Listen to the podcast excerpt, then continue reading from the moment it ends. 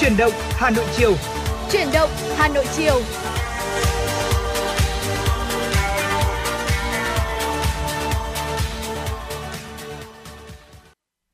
Xin gửi lời chào tới quý vị thính giả. Quý vị thân mến, đã 16 giờ rồi và trong 120 phút trực tiếp tiếp theo trên sóng uh,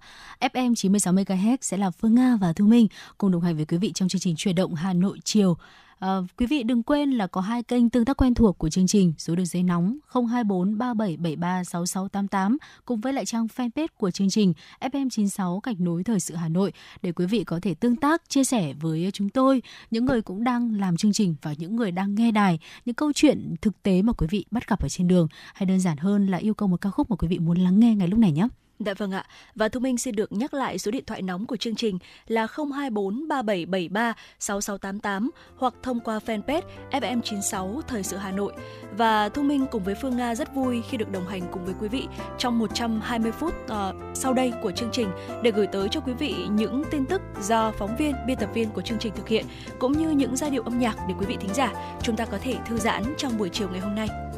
Vâng ạ, thời tiết ờ, ngày hôm nay thì có vẻ như là trời không còn hửng nắng được như những ngày trước nữa. À, tuy nhiên thì vẫn khá là khô tạnh. À, với những thông tin dự báo thời tiết mà chúng tôi thường xuyên cập nhật gửi tới quý vị thì có thể là trong một vài ngày nữa miền Bắc của chúng ta sẽ quay trở lại cái giai đoạn thời tiết đấy là nồm ẩm. Nên là trong cái những cái ngày còn đang khô tạnh như thế này thì có lẽ là quý vị thính giả tất cả chúng ta có nhiều người sẽ tranh thủ cái việc đấy là giặt rũ quần áo phơi phóng cho khô để chúng ta sẵn sàng uh, bước lại vào cái giai đoạn nồm ẩm. Uh, có thể là sẽ kéo dài khoảng vài ngày thậm chí là có thể là hơn một tuần của miền Bắc. Uh, giai đoạn thời tiết thì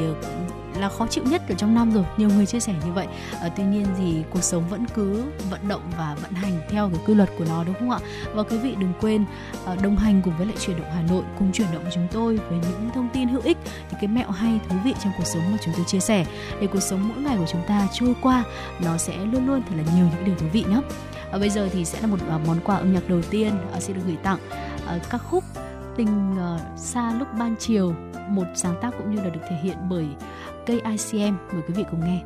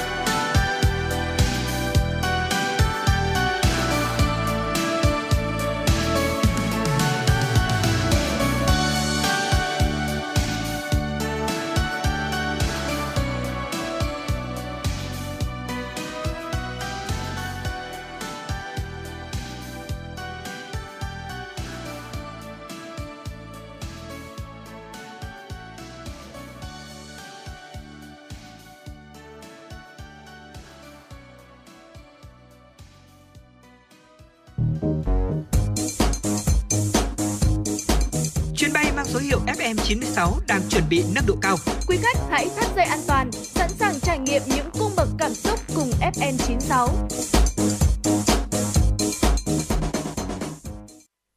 Thưa quý vị, vừa rồi là Tình xa lúc ban chiều, một sáng tác được thể hiện bởi chính nhạc sĩ KICM. Bây giờ thì mời quý vị chúng ta cùng cập nhật những tin tức trong nước đáng quan tâm đầu tiên mà biên tập viên Thu Vân vừa gửi về cho chương trình.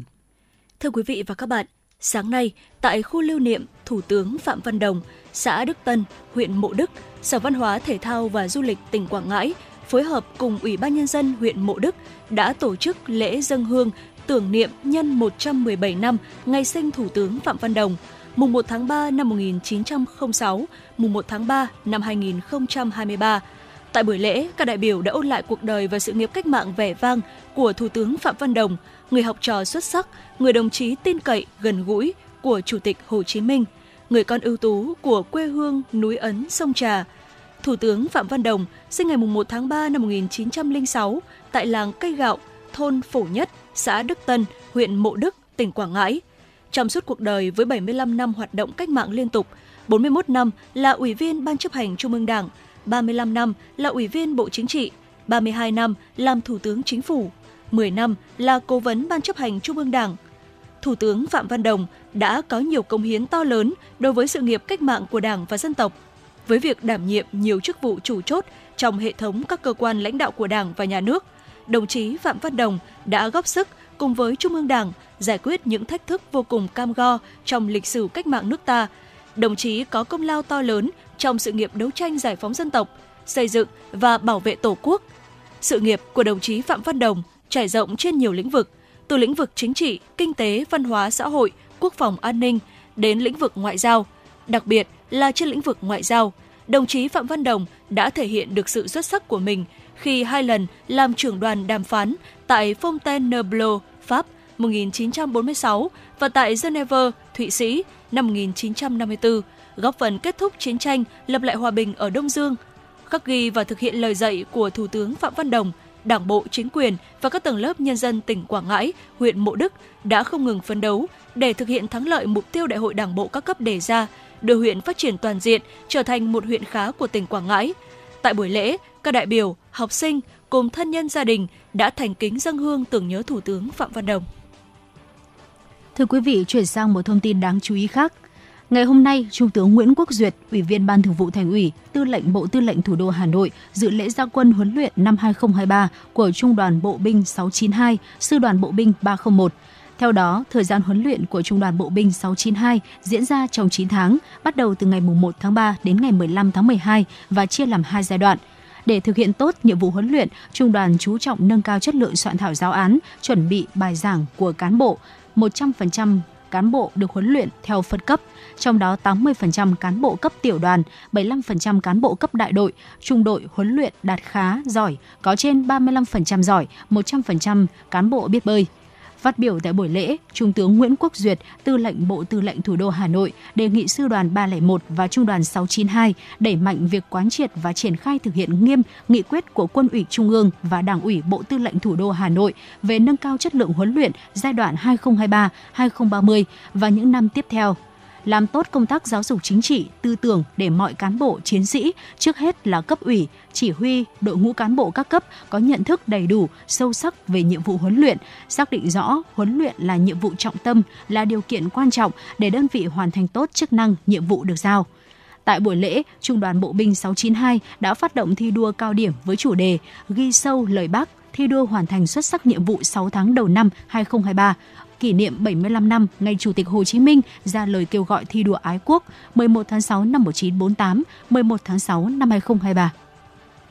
nhằm kiện toàn nhân sự lãnh đạo chủ chốt khóa 6, nhiệm kỳ 2022-2027. Sáng nay, Ban Thường vụ, Ban chấp hành Liên hiệp các tổ chức hữu nghị thành phố Hà Nội đã tổ chức cuộc họp đọc thông báo của Thành ủy Hà Nội và quyết định do Chủ tịch Ủy ban nhân dân thành phố Hà Nội Trần Sĩ Thanh ký ban hành về việc điều động giới thiệu ông Nguyễn Ngọc Kỳ, Viện trưởng Viện Nghiên cứu Phát triển Kinh tế Xã hội Hà Nội để giữ chức vụ Chủ tịch của Liên hiệp các tổ chức hữu nghị thành phố Hà Nội. Tại cuộc họp, Ban Thường vụ, Ban chấp hành Liên hiệp các tổ chức hữu nghị thành phố Hà Nội đã biểu quyết bầu ông Nguyễn Ngọc Kỳ làm Chủ tịch Liên hiệp các tổ chức hữu nghị thành phố Hà Nội. Phát biểu tại cuộc họp, ông Nguyễn Ngọc Kỳ cam kết trong thời gian tới sẽ kế thừa và phát huy những thành tựu mà Liên hiệp các tổ chức hữu nghị thành phố Hà Nội đã đạt được trong thời gian qua, nỗ lực hết sức đóng góp vào công tác đối ngoại nhân dân thủ đô trong thời kỳ mới. Cũng theo thông báo của Thành ủy Hà Nội, bà Nguyễn Lan Hương, Ủy viên Ban Thường vụ Thành ủy, Chủ tịch Ủy ban Mặt trận Tổ quốc Việt Nam thành phố Hà Nội, thôi kiêm nhiệm chức danh Chủ tịch Liên hiệp các tổ chức hữu nghị thành phố Hà Nội khóa 6, nhiệm kỳ 2022-2027. Từ ngày hôm nay, người lao động làm việc trong điều kiện có yếu tố nguy hiểm, yếu tố độc hại được tăng mức bồi dưỡng bằng hiện vật. Theo thông tư 24/2022 TT-BLD-TBXH của Bộ Lao động Thương binh và Xã hội, quy định việc bồi dưỡng bằng hiện vật đối với người lao động làm việc trong điều kiện có yếu tố nguy hiểm, yếu tố độc hại từ ngày 1 tháng 3 năm 2023. Mức bồi dưỡng bằng hiện vật được tính theo định suất hàng ngày và có giá trị bằng tiền như sau. Mức 1, 13.000 đồng, tăng 3.000 đồng. Mức 2, 20.000 đồng, tăng 5.000 đồng. Mức 3, 26.000 đồng, tăng 6.000 đồng. Mức 4, 32.000 đồng, tăng 7.000 đồng. Thưa quý vị, đó là những thông tin đầu tiên chúng tôi cập nhật và gửi đến quý vị và chúng ta sẽ còn gặp lại nhau ở phần sau của chương trình ờ, với tiểu mục ờ, kỹ năng sống hay. Chúng tôi gửi đến quý vị ờ, một nội dung cũng khá là thú vị, rất là cần thiết cho cuộc sống hàng ngày. Trước khi đến với nội dung đó thì mời quý vị cùng thưởng thức thêm một ca khúc được thể hiện bởi ca sĩ Trung Quân, một sáng tác của nhạc sĩ Lâm Nguyên, Tự tình hai. Mời quý vị cùng thưởng thức.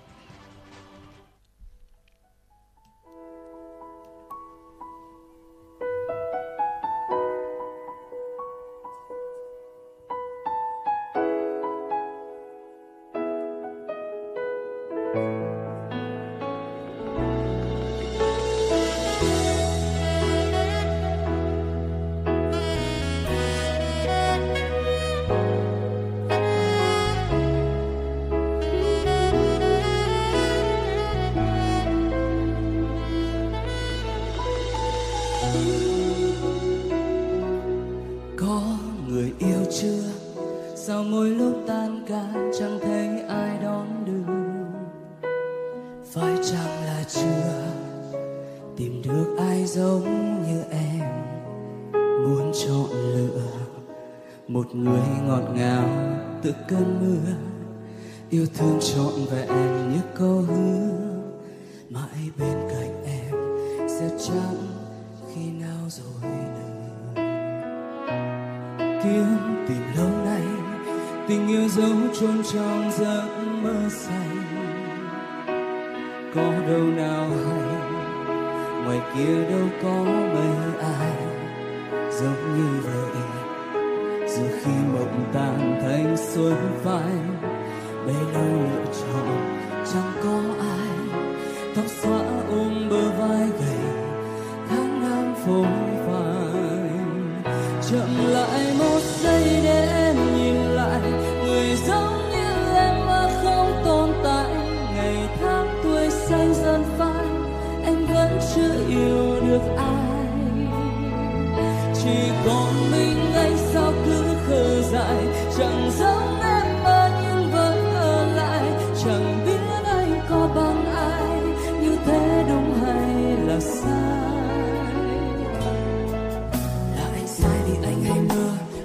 được với người.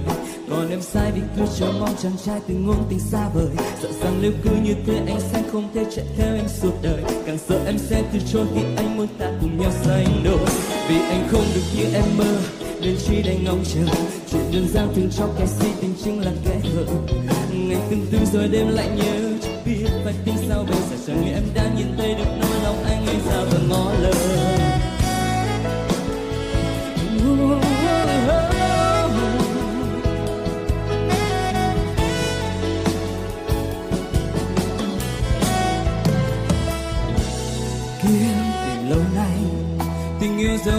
Trong giấc mơ say.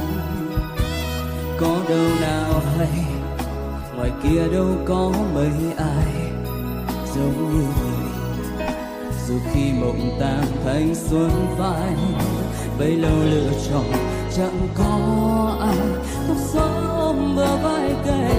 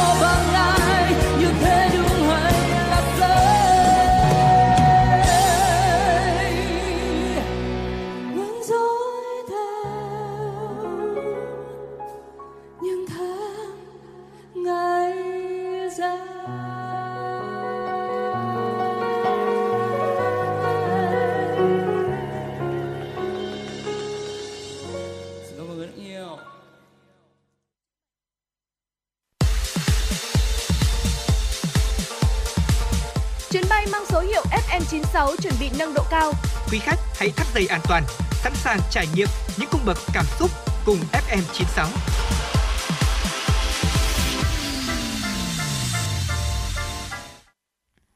Thưa quý vị, cùng tiếp tục chương trình chuyển động Hà Nội chiều nay với tiểu mục Kỹ năng sống hay. À, chúng tôi ờ, muốn chia sẻ với quý vị ờ, uh, 8 mẹo về ngôn ngữ cơ thể để giúp cho chúng ta khi giao tiếp trước ánh mắt của những người đối diện sẽ trở nên tự tin hơn. Ờ, chúng ta thì luôn luôn Ờ, muốn tạo những cái ấn tượng tốt nhất trong những cái buổi hẹn hò hay là trong những cái buổi phỏng vấn xin việc và việc chú ý đến ngôn ngữ cơ thể bên cạnh giọng nói. Ở bên cạnh nội dung chúng ta nói ra là những cái ờ, câu chuyện gì thì ngôn ngữ cơ thể cũng chính là chìa khóa để có thể biến ờ, bất kỳ một cái cuộc gặp gỡ nào, một cái mục đích mà hò hẹn nào chúng ta mong muốn trở thành hiện thực. Và sau đây sẽ là 8 mẹo về ngôn ngữ cơ thể để giúp chúng ta phần nào đi cái chặng đường chinh phục trái tim của người đối diện, của những cái người mà chúng ta đang ờ, mong muốn gây ấn tượng tốt sẽ trở nên ngắn lại Dạ vâng ạ. À, trong khi nói chuyện với người khác thì chúng ta cũng nên xem xét tư thế của mình. Điều này đặc biệt quan trọng nếu như mà chúng ta đang ngồi, à, vì việc nghiêng người về phía trước thực sự có thể tạo ra được một chút sự khác biệt đấy ạ. À, khi mà chúng ta nghiêng người về phía trước cho người khác thấy rằng là chúng ta đang thực sự chú ý cũng như là quan tâm đến những gì mà họ đang nói. Đồng thời thì tư thế này cũng gửi đi thông điệp về sự tự tin bằng cách giảm bớt hoặc là loại bỏ các rào cản giữa chính bản thân mình cũng như là người đối thoại. Chính vì thế nghiêng người về phía trước một chút xíu là một trong những mẹo đầu tiên về ngôn ngữ cơ thể mà sẽ giúp cho chúng ta cảm thấy là tự tin hơn cũng như là thể hiện cái thái độ lịch sự của mình hơn. Ừ,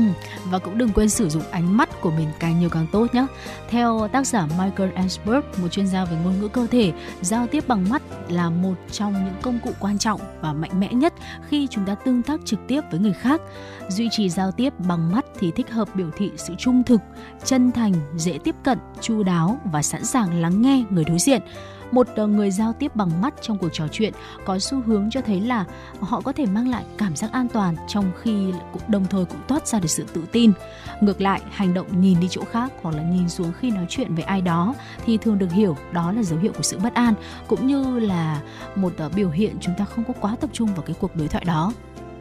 Dạ vâng ạ. Và tiếp theo nữa đó chính là việc chúng ta giữ đầu thẳng. Ở thông thường những người chúng ta đi cúi đầu hoặc là cúi đầu khi mà nói chuyện với người khác đấy ạ, thì là ừ. những người có tính cách hướng nội. Ở những cái tư thế này thì cũng thường được hiểu là thiếu lòng tự trọng hoặc là sự tự tin. Ngược lại nếu ai đó đi bộ hoặc là nói chuyện với người khác với tư thế là ngẩng cao đầu thì điều này sẽ khiến cho họ có vẻ là một người an toàn, tự tin cũng như là kiêu hãnh. Ừ, và tư thế thẳng đứng, cởi mở uh, thể hiện phần nào sự tự tin và tư thế của chúng ta cần phải thẳng trông sẽ cũng có phần toát ra được cái sự thoải mái. Uh, có thể làm điều đó bằng cách là chúng ta tập tập ngay từ ở nhà đưa vai ra sau và ngẩng cao đầu bằng cách này thì ờ, chúng ta sẽ trông thanh thản nhưng mà đồng thời cũng toát lên được một cái sự tự tin của mình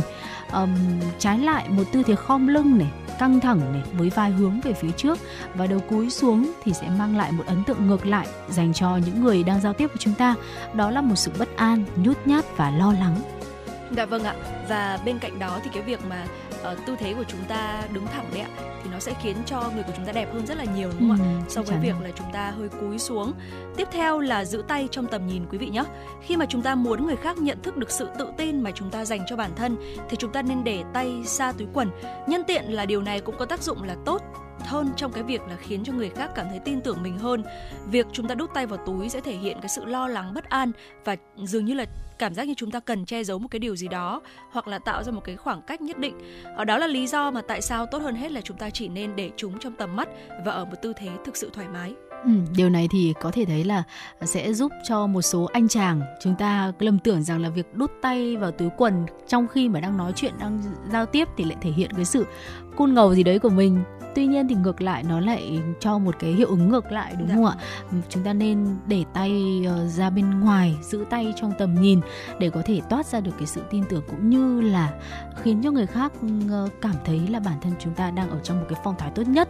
và đó là tay còn tư thế của chân thì sao? Ờ, nên hướng bàn chân của mình về phía mà người mà chúng ta đang nói chuyện cùng. Mặc dù nó có vẻ như là một chi tiết đơn giản không có ai để ý đến thậm chí là hơi tầm thường nhưng mà tư thế và hướng đặt chân của chúng ta khi nói chuyện với người khác thực ra là cũng rất quan trọng. À, nhớ rằng là bất cứ điều gì chúng ta làm với cơ thể của mình đều thực sự đang truyền tải đi một thông điệp và bàn chân cũng không ngoại lệ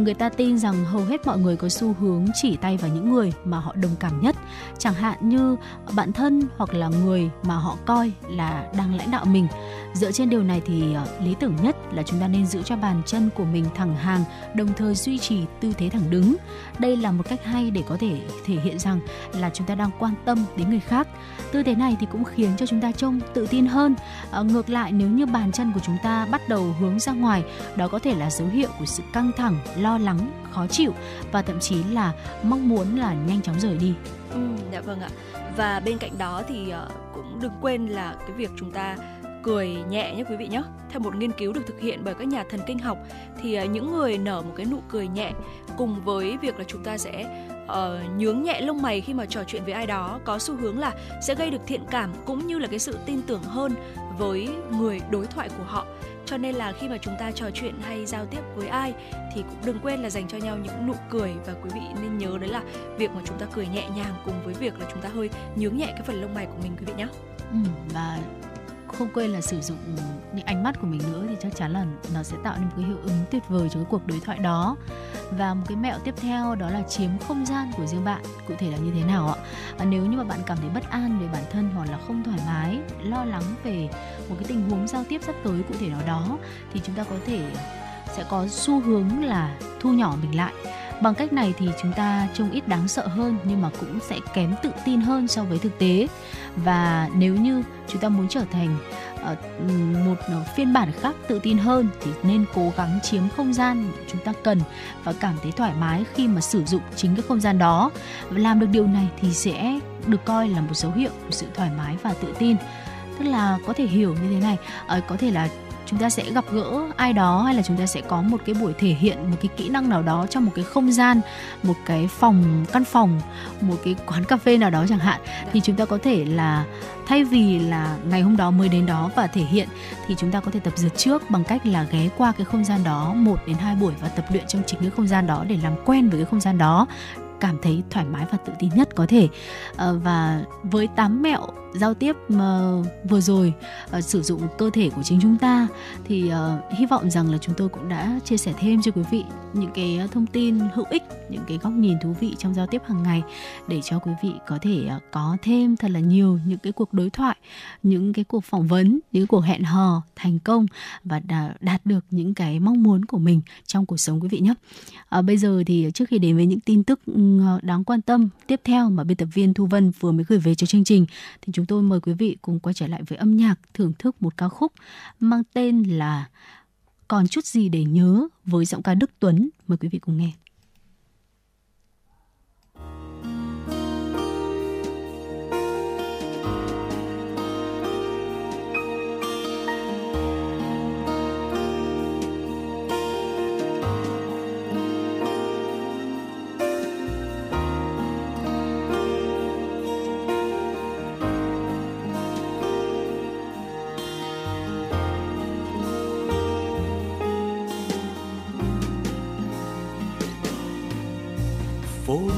Cao. Phố núi đầy sương, phố núi cây xanh. Trời thấp thật buồn. Anh khách lạ, đi lên, đi xuống. May mà có em, đời còn dễ thương. Em play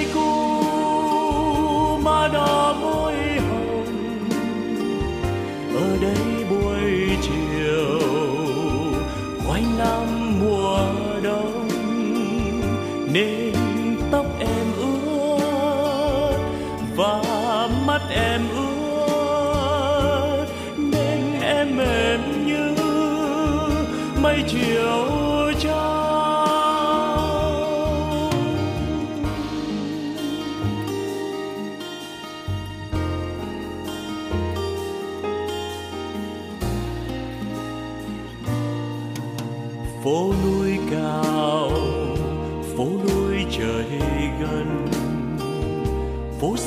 không xa,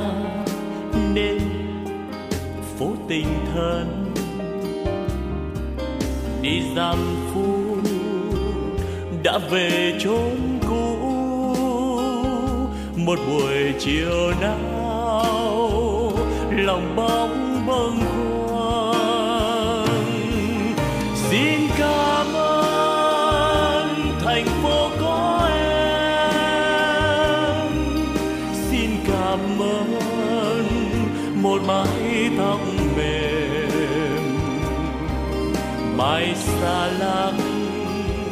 trên đồn biên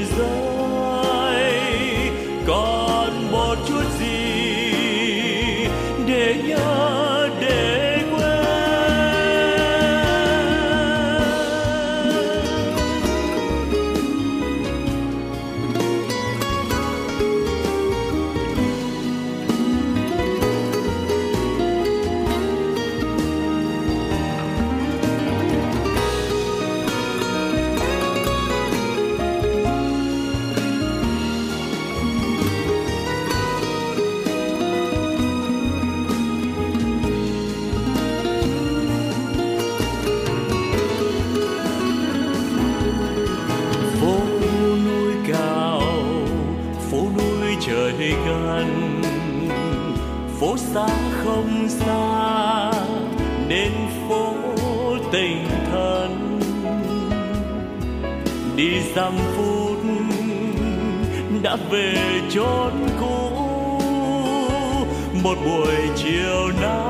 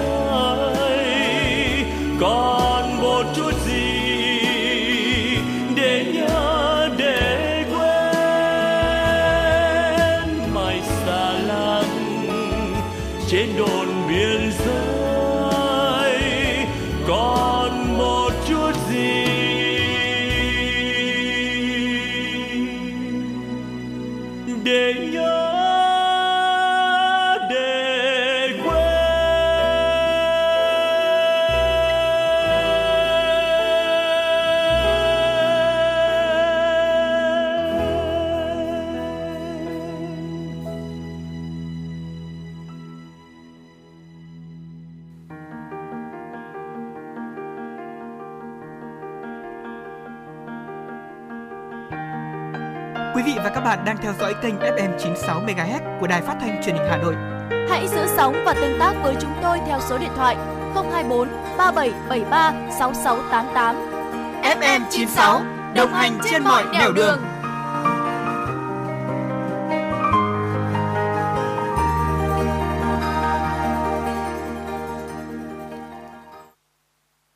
Thưa quý vị, vừa rồi là ca khúc Còn gì để nhớ với giọng ca Đức Tuấn. Bây giờ mời quý vị chúng ta cùng nhau tiếp tục cập nhật những tin tức trong nước đáng quan tâm.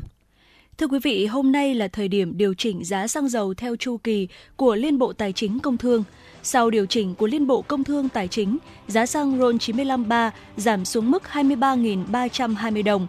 giảm 120 đồng một lít. Xăng E5 RON 92 là 22.420 đồng, giảm 120 đồng một lít. Giá các mặt hàng dầu có loạt tăng, có loại giảm. Cụ thể, dầu diesel là 20.250 đồng một lít, giảm 550 đồng. Dầu hỏa có mức giá mới là 20.470 đồng, giảm 370 đồng. Dầu ma rút tăng 300 đồng 1 kg, có giá mới là 14.550 đồng 1 kg. Trong kỳ điều chỉnh lần này, cơ quan điều hành đã quyết định trích lập từ 200 đến 250 đồng với xăng và trích lập từ 300 đến 500 đồng với dầu hỏa. Còn dầu ma rút không trích cũng không chi sử dụng quỹ bình ổn. Trước đó, trong kỳ điều hành hôm 21 tháng 2, xăng E5 RON 92 được điều chỉnh giảm 327 đồng một lít, xăng RON 95 3 giảm 324 đồng một lít, dầu diesel giảm 756 đồng một lít, dầu hỏa giảm 748 đồng một lít, dầu ma rút 180 CST 3.5S tăng 615 đồng một kg. Chuyển sang một thông tin khác, Tổng cục Thống kê cho biết tính riêng tháng 2, lượng khách quốc tế đến Việt Nam đạt 933.000 lượt, tăng 7,1% so với tháng 1 và tăng gấp 31,6 lần so với cùng kỳ năm 2022. Trong đó, Hàn Quốc vẫn là thị trường gửi khách lớn nhất đến Việt Nam với ước đạt 301.343 lượt khách. Số khách Hàn Quốc đến trong tháng 1 thực tế đạt 258.946 lượt khách. Đứng thứ hai là thị trường Mỹ, ước đạt 69.648 lượt khách. Tháng 2 năm 2023, khách đến từ Trung Quốc ước đạt 55.029 lượt. Trước đó trong tháng 1 mới chỉ đạt con số khiêm tốn là 15.875 lượt khách. Nguyên nhân sự tăng trưởng này là do Việt Nam đã mở cửa du lịch từ 15 tháng 3 năm 2022 và các đường bay quốc tế được khôi phục trở lại. Tính chung 2 tháng đầu năm 2023, ngành du lịch cả nước đã đón hơn 1,804 triệu lượt khách quốc tế, tăng gấp 36,6 lần so với cùng kỳ năm 2022. Trong số này, có hơn 1,293 triệu lượt khách đến từ châu Á, chiếm 71,7%, khoảng 242.500 lượt khách từ châu Âu, chiếm 13,4%. Lượng khách đến Việt Nam theo đường hàng không chiếm số lượng lớn nhất với hơn 1.636 triệu lượt, tăng gấp 37,8 lần so với cùng kỳ 2022. Bên cạnh đó, tuy lượng khách đến bằng đường biển 2 tháng mới đạt 13.000 lượt, nhưng có mức tăng ấn tượng gấp 464,3 lần so với cùng kỳ 2022. Theo số liệu từ Hiệp hội Thép Việt Nam, giá thép trong nước đã có 5 đợt điều chỉnh tăng liên tục, vượt ngưỡng 17 triệu đồng một tấn. nhà sản xuất thép Pomina mới đây đã điều chỉnh giá bán tăng hơn 1 triệu đồng một tấn, đưa giá thép xây dựng của thương hiệu này lên gần 17,5 triệu đồng một tấn. Các công ty thép khác như Vina, KOA, thép miền Nam đều ghi nhận giá bán vượt 16 triệu đồng một tấn. Các hãng thép khác như Hòa Phát, Việt Ý, Thái Nguyên vân vân cũng có giá bán ra gần 16 triệu đồng một tấn. Với giá xuất bán tại các nhà máy kể trên, giá bán lẻ tại các cửa hàng sẽ đội thêm vài triệu đồng một tấn, chủ yếu là phí vận chuyển từ nhà máy đến nơi tiêu thụ. Thống kê của Hiệp hội Thép Việt Nam cho thấy, bình quân giá thép nội địa đã tăng khoảng 5% so với cuối năm 2022, nhưng vẫn thấp hơn cùng kỳ khoảng 8%. Do giá bán thép thành phẩm tăng chậm hơn so với tốc độ tăng của nguyên liệu đầu vào, nên hiệu quả kinh doanh của các công ty thép xây dựng vẫn thấp, khó khăn từ mua nguyên liệu đầu vào đến tiêu thụ thành phẩm đầu ra. VSA nhận định giá nguyên vật liệu tăng cao khiến các nhà máy trong nước tăng giá bán nhiều lần để bù lại giá thành sản xuất và giảm lỗ.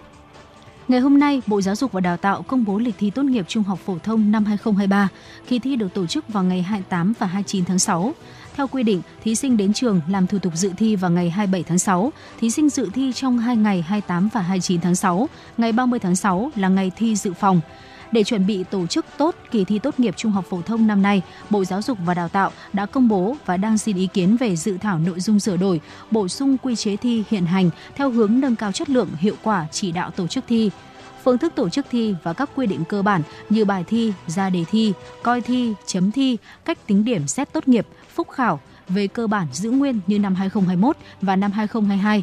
Bộ Giáo dục và Đào tạo dự kiến chỉ điều chỉnh một số nội dung mang tính kỹ thuật nghiệp vụ để tăng cường kỷ cương nền nếp phòng thi, đáp ứng tốt hơn yêu cầu tổ chức kỳ thi an ninh, an toàn. Bộ Giáo dục và Đào tạo cho biết trong kỳ thi năm nay sẽ tiếp tục tăng cường chất lượng đề thi, đồng thời tăng cường công tác thanh tra kiểm tra toàn bộ các khâu tổ chức thi. Bộ cũng yêu cầu các địa phương chủ động thực hiện các khâu tổ chức kỳ thi theo đúng tinh thần chịu trách nhiệm toàn diện về kỳ thi tại địa phương, đồng thời tăng cường thanh tra kiểm tra, giám sát kỳ thi tại địa phương để bảo đảm tổ chức kỳ thi an toàn, nghiêm túc, minh bạch, khách quan và chất lượng. Các hội đồng thi có trách nhiệm phổ biến đầy đủ, quán triệt kỹ quy chế thi cho thí sinh, lưu ý thí sinh tuyệt đối không được sử dụng những thiết bị công nghệ cao để gian lận thi cử. Quý vị thính giả thân mến, vừa rồi là những tin tức do biên tập viên Thu Vân thực hiện. Còn ngay bây giờ xin mời quý vị chúng ta sẽ cùng đến với một tiểu mục quen thuộc của chương trình, tiểu mục khám phá Hà Nội. Và trong tiểu mục khám phá Hà Nội ngày hôm nay thì uh, Thu Minh cũng như là Phương Nga sẽ chia sẻ cho quý vị về uh, một nét nó vô cùng uh, để cho mỗi người khi mà chúng ta đi xa thì sẽ đều có những cái sự lưu luyến nhớ nhung tới đó chính là hồn phố Vâng thưa quý vị, ở Hà Nội chúng ta ở một mảnh đất ờ, đã hơn ngàn năm văn hiến thì có lẽ rằng là những giá trị văn hóa riêng biệt nơi phố phường um, qua bao năm tháng thì vẫn còn đó và là những cái điều mà có lẽ là những ai xa quê sẽ rất nhớ nhung về, sẽ rất là lưu luyến và bên ngay bây giờ chúng tôi giới thiệu tới quý vị một bài viết mang tên Hồn phố để chúng ta sẽ cùng thêm yêu Hà Nội và thêm nhớ về những điều uh, đã tạo nên một giá trị rất riêng của thủ đô. Thưa quý vị, Hà Nội 36 phố phường, đất kinh kỳ ngàn năm văn hiến là niềm tự hào của người Tràng An. Hà Nội là nơi hội tụ danh nhân, kẻ sĩ với nhiều kiến trúc đình chùa tồn tại qua nhiều thế kỷ. Hà Nội 36 phố phường là nơi hàng hóa khắp các địa phương trao đổi, buôn bán, hình thành kẻ chợ nhộn nhịp, sầm uất. 36 phố phường là nói về những phố buôn bán sầm uất tập trung ở khu phố cổ ngày nay như hàng bồ, hàng bạc, hàng buồm, hàng chiếu, hàng mảnh, hàng đào, hàng ngang, hàng bông, hàng gai, mã mây, hàng mắm. Trước những năm giải phóng thủ đô 1954, diện tích và dân số Hà Nội rất nhỏ hẹp. Các công sở của chính quyền thuộc địa Pháp tập trung tại những con đường lớn như Trần Hưng Đạo, Lý Thường Kiệt, Hai Bà Trưng, Bà Triệu, Ngô Quyền, Phan Chu Trinh, Đinh Tiên Hoàng. Ngày đó, Hà Nội phân cấp nơi ở theo từng khu vực. Người Pháp thường ở những khu biệt thự sang trọng trên đường Trần Phú, Phan Đình Phùng, Điện Biên Phủ, Chu Văn An, Lê Hồng Phong, nay thuộc quận Ba Đình. Các phố đã được đổi tên sau ngày tiếp quản thủ đô.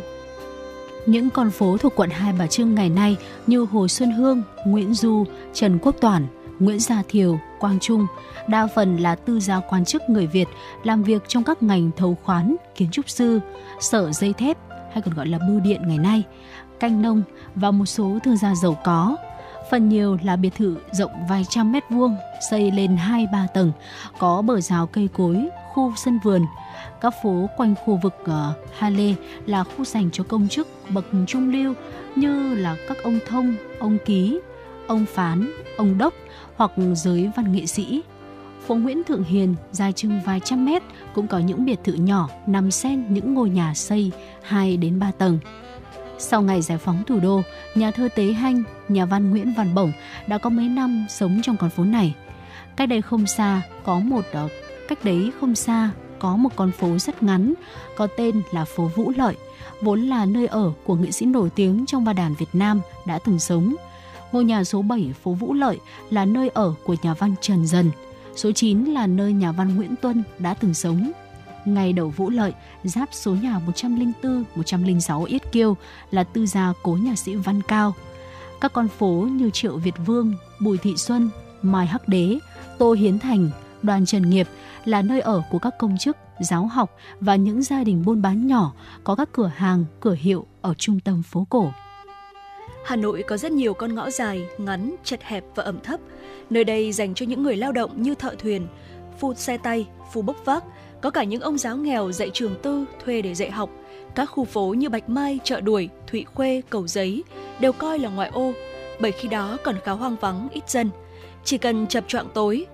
các con đường này vắng bóng người qua lại, cho đến khi trời hửng sáng, có tiếng tàu điện len keng mà hoạt động trong ngày mới bắt đầu nhộn nhịp. Những năm pháp thuộc, chính quyền thuộc địa đề ra nhiều nguyên tắc sinh hoạt rất nghiêm ngặt, cụ thể là vào giờ nghỉ trưa mọi hoạt động không được gây ồn ào, làm ảnh hưởng đến người khác, Do đó, nếp sống người Hà Nội ngày đó cứ vào giờ trưa là đường phố ngõ ngách vắng người qua lại. Hầu hết người lớn trẻ nhỏ đều trong nhà, đóng cửa đi ngủ. Có câu chuyện kể ở con phố thuộc khu Đống Đa ngày nay có ngôi nhà của một viên quan, một người Việt. Đang giờ nghỉ trưa thì một chiếc ô tô nhà binh bị chết máy, lái xe và phụ xe đang loay hoay sửa thì từ trên gác, viên quang mặc bộ đồ ngủ cầm súng ngắn bước ra, bắn hai phát vào lốp xe cảnh cáo rồi đóng cửa vào nhà. Hay câu chuyện con phố Nguyễn Du xưa có nhiều biệt thự sang trọng do quan chức Pháp ở. Hàng đêm, cánh xe đổ thùng, vệ sinh môi trường thường xuyên chở những thùng phân tươi đi qua đây về phố Khâm Thiên. Mùi xú uế theo gió làm cánh quan chức Pháp rất khó chịu. Do đó họ cho trồng một loạt cây hoa sữa dọc phố để át mùi.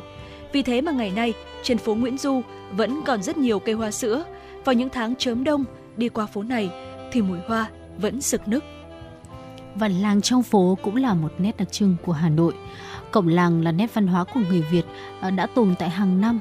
Mỗi làng có một cổng chính để người dân buôn ngược bán xuôi nhớ về cội nguồn quê hương mình. Kiến trúc cổng làng thể hiện bộ mặt của làng đó. Do vậy, từ xa xưa, người dân coi xây dựng cổng làng rất quan trọng – Ngoài việc ờ, mời thầy địa lý xem hướng, ngày giờ động thổ, mỗi làng lại có kiểu kiến trúc xây dựng riêng về sự bề thế với những họa tiết, hoa văn khác nhau. Đất kinh kỳ xưa có rất nhiều cổng làng mà đến nay vẫn còn tồn tại như làng Khương Thượng, làng Bưởi, làng Thụy Khuê, làng Hoàng Mai, làng Ngọc Hà, làng Vọng, làng Cót, làng Nam Đồng. Trải qua thăng trầm lịch sử, các làng ven đô Hà Nội vẫn duy trì nếp sống, tập tục làng xã. Kể từ khi Hà Nội mở rộng diện tích, những làng ven đô giờ đã trở thành phố, thành phường, nhưng cổng mỗi làng vẫn giữ nguyên trạng. Đi dọc con phố Thụy Khuê, ta bắt gặp rất nhiều cổng làng, có những cái xây dựng cách đây hơn một thế kỷ với nhiều đường nét hoa văn tinh xảo. Ông Hoàng Thế Vinh, 80 tuổi, là một người dân Hà Nội đã từng theo gia đình di cư vào Nam những năm 1954 và về sau sang định cư nước ngoài. Ông vẫn nhớ như in ký ức từ hồi nhỏ, thường bế em ra cổng làng đánh bi, đánh đáo và có nhiều kỷ niệm với chiếc cổng làng trên mảnh đất Thụy Khuê xưa. Trong một lần về thăm quê hương mới đây, ông ngỡ ngàng về sự thay đổi. Làng ông cách đây hơn nửa thế kỷ nay đã biến thành phố với nhiều nhà cao tầng, đường trải bê tông, các nhà hàng kinh doanh san sát. Ban đêm điện sáng như sao xa, nhưng riêng cổng làng vẫn được giữ nguyên, cùng đình, chùa không thay đổi. Trước khi ra về, ông đứng hàng giờ trước cổng làng, bịn dịn ngắm lại lần cuối nơi chôn rau cắt rốn. Và nghĩ đây chắc là lần cuối được ngắm hồn cốt quê mình với biết bao kỷ niệm ấu thơ.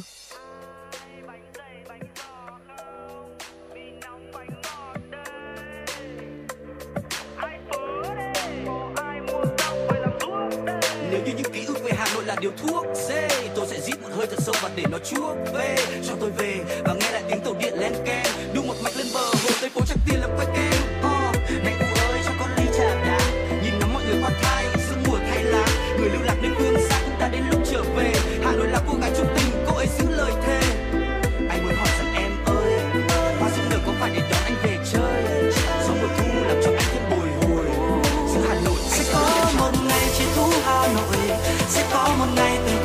nhỏ trả lời cho tôi trả lời cho tôi.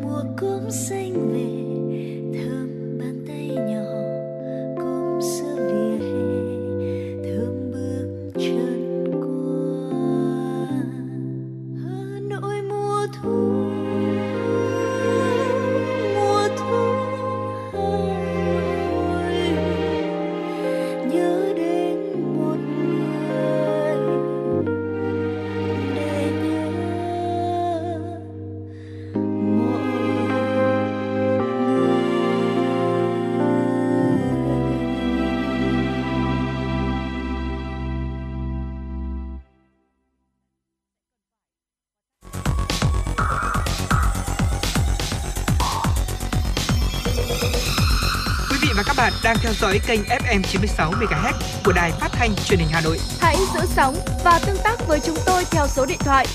024 3773 6688. FM 96 đồng hành trên mọi nẻo đường. đường. Quý vị thính giả thân mến, ngay sau đây xin mời quý vị chúng ta sẽ cùng đến với những tin tức quốc tế do biên tập viên Thu Vân thực hiện.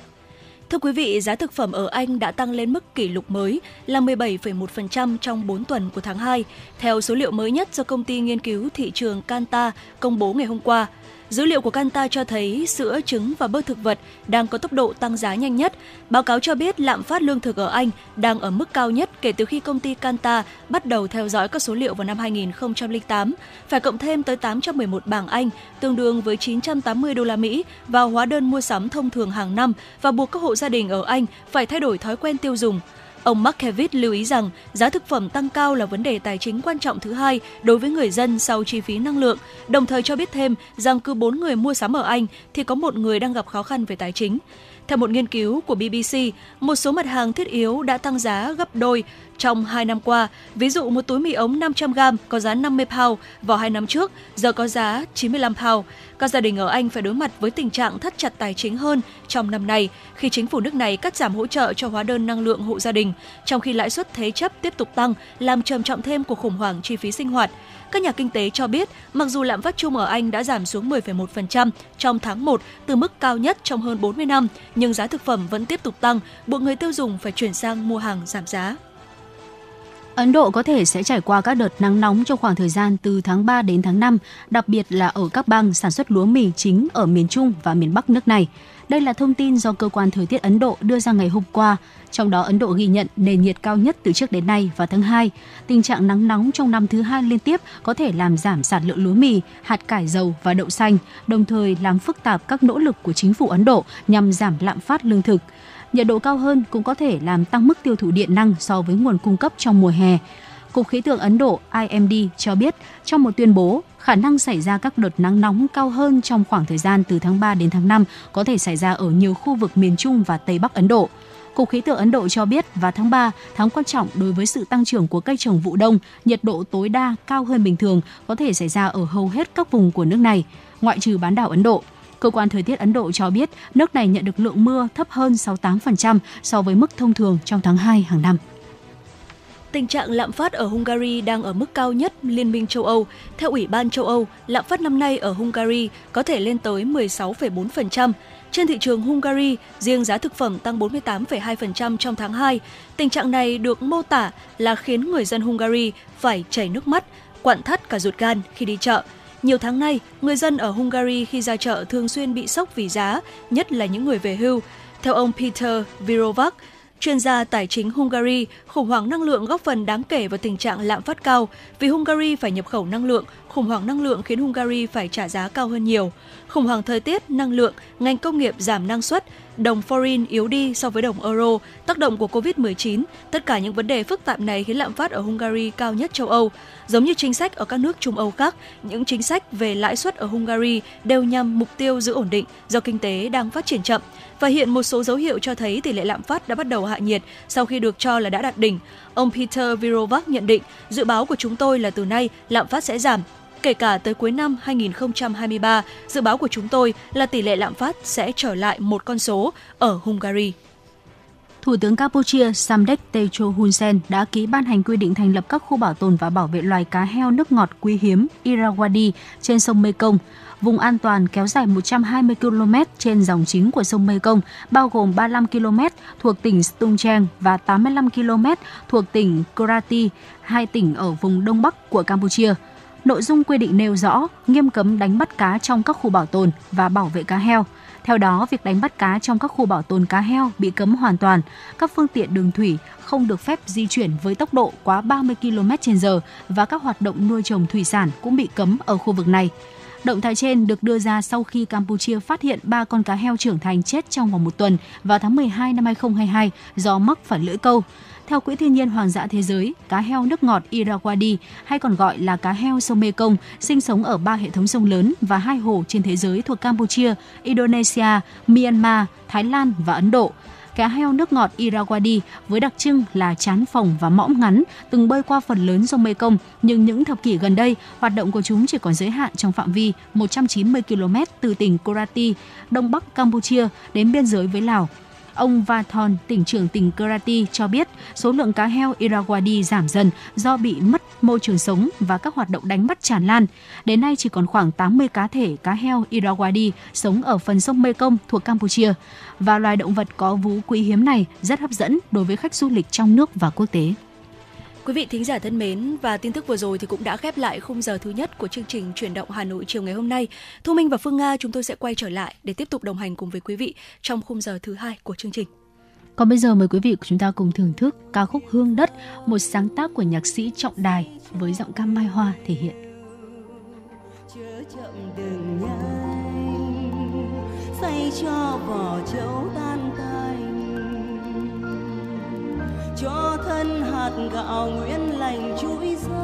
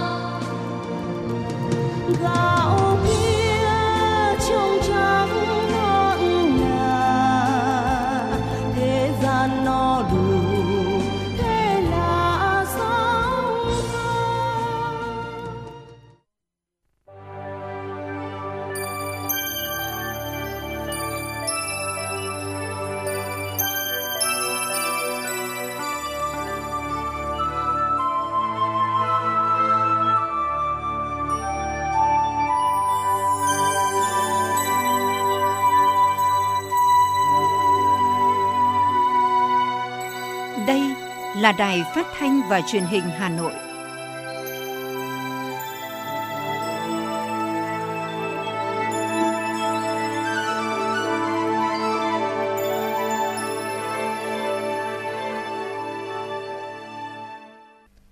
Quý vị và các bạn thân mến, bây giờ là 17 giờ ngày 1 tháng 3 năm 2023. Chương trình chuyển động Hà Nội chiều của chúng tôi đang được phát trực tiếp trên tần số FM 96 MHz của Đài Phát thanh Truyền hình Hà Nội. Chương trình cũng đang được phát trực tuyến trên website hanoitv.vn. Ngay sau đây, chúng tôi sẽ được chuyển đến quý vị và các bạn những tin tức đáng quan tâm. Thưa quý vị, Thủ tướng Phạm Minh Chính vừa ký quyết định bổ sung kiện toàn thành viên Ủy ban Quốc gia về chuyển đổi số. Cụ thể, Thủ tướng Chính phủ quyết định bổ sung ông Trần Hồng Hà, Phó Thủ tướng Chính phủ, làm Phó Chủ tịch Thường trực Ủy ban Quốc gia về chuyển đổi số, thay ông Vũ Đức Đam, đồng thời bổ sung bà Đào Hồng Lan, Bộ trưởng Bộ Y tế, làm Ủy viên Ủy ban Quốc gia về chuyển đổi số, thay ông Nguyễn Thanh Long. Ủy ban Quốc gia về chuyển đổi số có chức năng nghiên cứu đề xuất với Chính phủ, Thủ tướng Chính phủ và giúp Chính phủ, Thủ tướng Chính phủ chỉ đạo phối hợp thực hiện các chủ trương, chiến lược, cơ chế, chính sách tạo môi trường pháp lý, thúc đẩy tiến trình chuyển đổi số quốc gia, gắn kết chặt chẽ với cải cách hành chính, xây dựng phát triển chính phủ điện tử, chính phủ số, kinh tế số, xã hội số và đô thị thông minh, tạo thuận lợi cho việc triển khai cách mạng công nghiệp lần thứ tư tại Việt Nam – Nhiệm vụ của Ủy ban là nghiên cứu đề xuất với Chính phủ, Thủ tướng Chính phủ phương hướng giải pháp để giải quyết những vấn đề trong thực hiện các chủ trương chiến lược, cơ chế chính sách, thúc đẩy tiến trình chuyển đổi số quốc gia, gắn kết chặt chẽ với cải cách hành chính, xây dựng phát triển chính phủ điện tử, chính phủ số, kinh tế số, xã hội số và đô thị thông minh, tạo thuận lợi cho việc triển khai cách mạng công nghiệp lần thứ tư tại Việt Nam –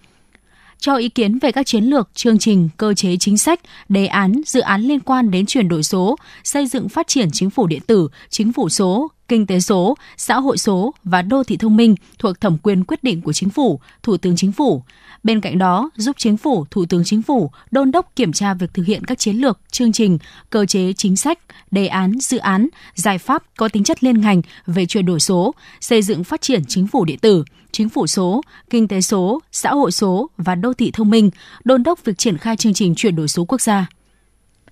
Phó Thủ tướng Trần Lưu Quang sẽ thăm chính thức Tây Ban Nha từ ngày 1 đến ngày 3 tháng 3 theo lời mời của Phó Thủ tướng thứ nhất Tây Ban Nha Nadia Cavino. Theo đại sứ Việt Nam tại Tây Ban Nha Hoàng Xuân Hải, đây là chuyến thăm chính thức Tây Ban Nha cấp cao nhất của lãnh đạo chính phủ Việt Nam kể từ năm 2017. Chuyến thăm có ý nghĩa quan trọng, góp phần tiếp tục triển khai đường lối đối ngoại độc lập tự chủ, vì hòa bình hữu nghị, hợp tác và phát triển, đa phương hóa, đa dạng hóa quan hệ đối ngoại, là bạn, là đối tác tin cậy và là thành viên tích cực, có trách nhiệm trong cộng đồng quốc tế, chủ động tích cực hội nhập quốc tế, tạo xung lực mới cho sự phát triển quan hệ song phương Việt Nam Tây Ban Nha trong chuyến thăm, hai bên sẽ đánh giá lại quan hệ hợp tác giữa hai nước trong thời gian qua, thống nhất các biện pháp cụ thể để tháo gỡ những điểm nghẽn cũng như thỏa thuận các cơ chế hợp tác mới trong các lĩnh vực ưu tiên như hạ tầng cơ sở, năng lượng xanh, ứng phó biến đổi khí hậu, quản lý nguồn nước nhằm đưa quan hệ đối tác chiến lược giữa hai nước phát triển mạnh mẽ và thực chất hơn nữa trong thời gian tới.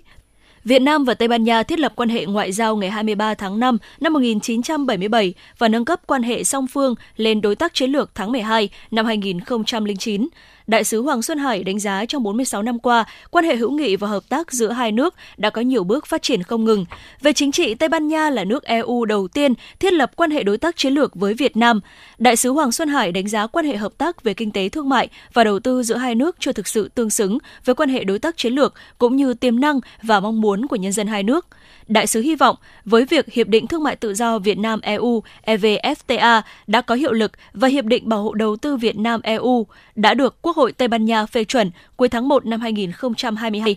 các doanh nghiệp hai nước sẽ tận dụng những đãi ngộ mà hai hiệp định mang lại để đẩy mạnh quan hệ kinh doanh, đầu tư, đưa hợp tác kinh tế trở thành trụ cột vững chắc trong quan hệ hai nước.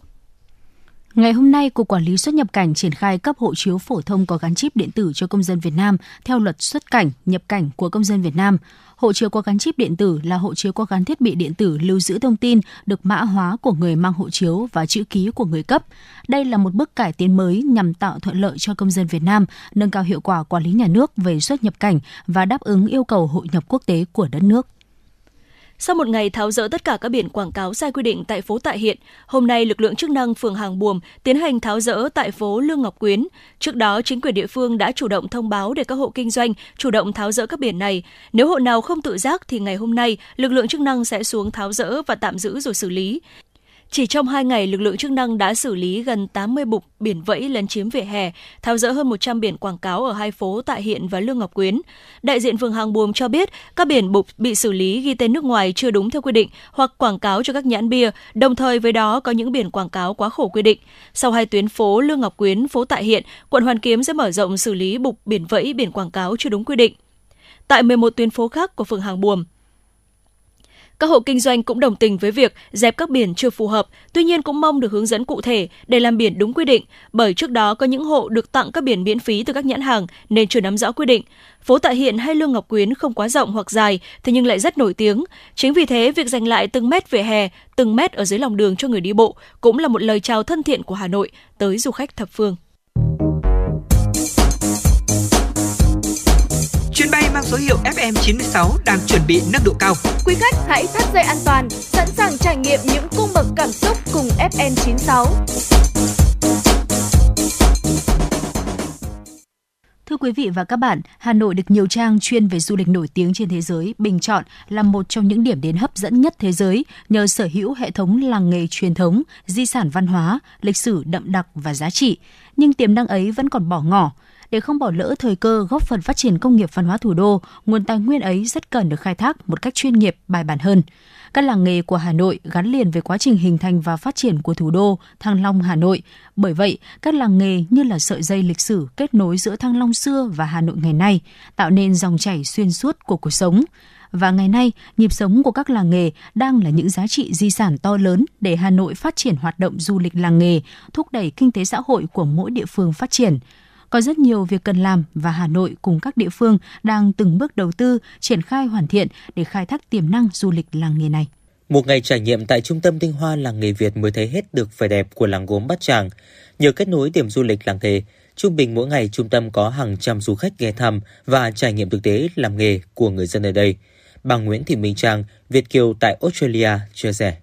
Hôm nay được đến à, tham quan bảo tàng về Bát Tràng thì cô rất ấn tượng về cái à, Ờ, đầu tiên là cái kiến trúc bên ngoài là thể hiện tức là nó nó nó cách điệu rất là nhìn vào một cái thì đã thấy rằng là đây là một cái bảo tàng về gốm sứ của cái làng cổ Bát Tràng, rất là đẹp. Thế ờ, hình xòe ra nó như là một bông hoa sen và lại là chất liệu là màu nâu đậm thì thể hiện là cái sự là của cái làng nghề gốm của Bát Tràng. Thế đi sâu vào bên trong ấy, thì những cái gian hàng à, bày rất là đẹp và ánh sáng uh, chiếu vào những cái um, cái um, sản phẩm của ờ, của của Bát Tràng là rất là là đẹp và uh, trước đây uh, thì uh, gốm xứ Bát Tràng chỉ là một cái um, làng nghề cổ nhưng bây giờ đã được à, hiện đại hóa à, rất là là, là tuyệt vời. Tôi có thấy là gian hàng bày biện trang trí rất là tuyệt vời. Thế à, mà cái gốm bát tràng cổ đã được nâng tầng một tầng cao mới. À,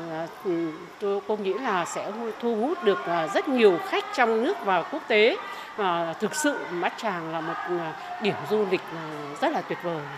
Sau khi được công nhận là điểm du lịch làng nghề của thành phố Hà Nội, Ủy ban nhân dân xã Bát Tràng sẽ có điều kiện quản lý, khai thác, phát triển điểm du lịch theo đúng quy định pháp luật nhằm đảm bảo giữ gìn, phát triển tài nguyên du lịch, vệ sinh môi trường và an ninh trật tự, an toàn cho du khách, tạo điều kiện thuận lợi cho du khách đến tham quan, đảm bảo sự tham gia của cộng đồng dân cư vào các hoạt động du lịch. Theo đó, xã Bát Tràng thực sự thành công với mô hình du lịch làng nghề khi cả làng được tập huấn, hướng dẫn để làm du lịch và để lại ấn tượng tốt đẹp với du khách trong nước và quốc tế. Bà Hà Thị Vinh, Chủ tịch Hiệp hội Làng nghề Thủ công Mỹ nghệ Hà Nội cho hay. À, tôi cho rằng là à, sản phẩm làng nghề, à, câu chuyện văn hóa nghề trong các làng nghề à, để mà à, mang ra à, khoe được với à, với những du khách và đặc biệt là khoe với du khách kể cả nước ngoài thì đây là một cái vấn đề rất là hay à, bởi vì là trong các làng nghề thì thường là có hàng trăm có những làng nghề có hàng nghìn năm rồi. À, thế thì vậy là văn hóa của làng nghề văn hóa nghề nhưng lại là văn hóa của cộng đồng sinh hoạt trong các làng nghề đó. Rồi là từ cái văn hóa đó để tạo lên những sản phẩm và đặc biệt bây giờ thì chúng ta có uh, nhà nước chúng ta, chính phủ chúng ta phát triển xuống uh, cho đến các tỉnh thành cho câu chuyện sản phẩm ô cốp, sản phẩm 5 sao, 4 sao, 3 sao thì các cái sản phẩm đó là đều đa số là các thành viên, hội viên trong các làng nghề của Hà Nội là là nắm sao rất nhiều luôn. Thế thì vậy những sản phẩm ấy sẽ được mang ra với các câu chuyện của nghề, mang ra với cái văn hóa sinh hoạt cộng đồng trong các làng nghề để mà phối hợp với nhau để đưa ra các câu chuyện hay để mà tổ chức xúc tiến cho cái cái cái du lịch thì chúng tôi cho rằng đây là một cái rất hay và nó có sự khác biệt, nó có câu chuyện sâu thăm thẳm và nó có câu chuyện rộng mênh mông. Thế và trung tâm tinh hoa làng nghề Việt này thì đây cũng là cái chiến lược đi của Hiệp hội Thủ công Mỹ nghệ và làng nghề Hà Nội với tư cách là chủ tịch. Thì chúng tôi cũng đã bàn với nhau và cho thí nghiệm một cái mô hình điển hình tại Bát Tràng. Và hiện tại chúng ta đang đứng đây là cái trung tâm tinh hoa làng nghề Việt này. Để chúng tôi thử nghiệm và nếu mà chúng tôi thành công ở đây thì chúng tôi sẽ xin với thành phố là sẽ lựa chọn ra một số các vùng làng nghề tiêu biểu uh, có lịch sử uh, lâu đời uh, có nghề phát triển thịnh vượng đấy và có nhiều câu chuyện hay và có nhiều phụ nữ hay để chúng tôi sẽ làm những cái mô hình như thế này cho nhiều nơi trên thành phố. Cúm Bát Tràng, nón làng chuông, sơn mài Hạ Thái, mây che đan Phú Vinh là những sản phẩm làng nghề đã theo dấu du khách đi khắp nơi trên thế giới. Vài năm gần đây, nhờ những trang mạng xã hội mà du khách trong nước và quốc tế đã tấp nập kéo đến các làng nghề để chụp ảnh, tham quan trải nghiệm làng nghề, nắm bắt cơ hội đó, nhiều bạn đã tranh thủ thông qua các trang mạng xã hội làm đề co, mô phỏng làng nghề và kết nối với các công ty du lịch lữ hành đưa du khách đến với làng nghề nhằm mục đích thông qua các trang Facebook cá nhân đưa hình ảnh làng nghề của Việt Nam đi xa hơn. Chị Lê Thanh Nhài, chủ cơ sở sản xuất tăm nhang Bầu Cầu, xã Quảng Phú Cầu, huyện Ứng Hòa, nói. Cái lượng khách đến qua em trải nghiệm ờ, chụp ảnh và làm nhang ấy rất là nhiều ấy, ờ, khá là đông ấy. Từ phường vào những ngày chủ nhật ấy thì là không có sức mật tiếp luôn. Chủ yếu là khách nước ngoài ấy, khách Việt Nam cũng có cũng rất là nhiều ấy. Khách Việt Nam thì cũng các tỉnh ấy, các bạn sinh viên này, các bạn mới ra trường ấy cũng muốn thích ờ, chụp những bộ áo dài truyền thống Việt Nam ấy để quảng bá để đưa những hình ảnh của Việt Nam ấy Ờ, nên khắp mọi người nên là ờ, mọi người ở các đất nước khác cũng biết tới ấy, mà mọi người đến đây chụp rất là đông ạ. Tiềm năng làng nghề là rất lớn, tuy nhiên nhìn một cách tổng quan thì để làm du lịch, các làng nghề còn thiếu và yếu rất nhiều. Đặc biệt để phát triển du lịch làng nghề thì sự vào cuộc quyết liệt của chính quyền địa phương và các ngành chức năng để kêu gọi đầu tư, vận động các thành phần kinh tế tham gia theo phương châm xã hội hóa sản phẩm du lịch, xây dựng đội ngũ làm công tác du lịch bằng cách đào tạo, bồi dưỡng nghiệp vụ đóng vai trò quan trọng. Nghệ nhân Nguyễn Thị Hân, xã Phú Nghĩa, huyện Trương Mỹ kiến nghị Thật ra thì các cơ sở ờ, sản xuất hay các công ty nhỏ lẻ giống như bên em thì họ đều có cái mong muốn là ờ, phát triển nghề rộng thêm để có cái nhân lực ờ, đáp ứng cho các cái đơn hàng lớn xuất khẩu đi nước ngoài. Cái thứ hai nữa là về cái nguồn vốn thì các cơ sở đều mong muốn đều có nếu mà có chế có cái nhà nước mà hỗ trợ được về cái phần vốn để phát triển mở các lớp đi các làng bản hay các huyện các xã vẫn còn rất nhiều nơi em thấy là họ cũng chưa có nghề phụ. Mà thực tế thì cái nghề mây che đan ở Phú Vinh thì vẫn còn cần đến nhiều nhân lực nữa. Em nghĩ là nếu có các điều kiện đó thì làng nghề sẽ phát triển hơn được rất nhiều. Hiện nay thật ra thì làng nghề Phú Vinh cũng là một trong các cái làng nghề điểm là làng nghề du lịch rồi. Tuy nhiên thì vẫn còn thiếu rất là nhiều cơ sở vật chất.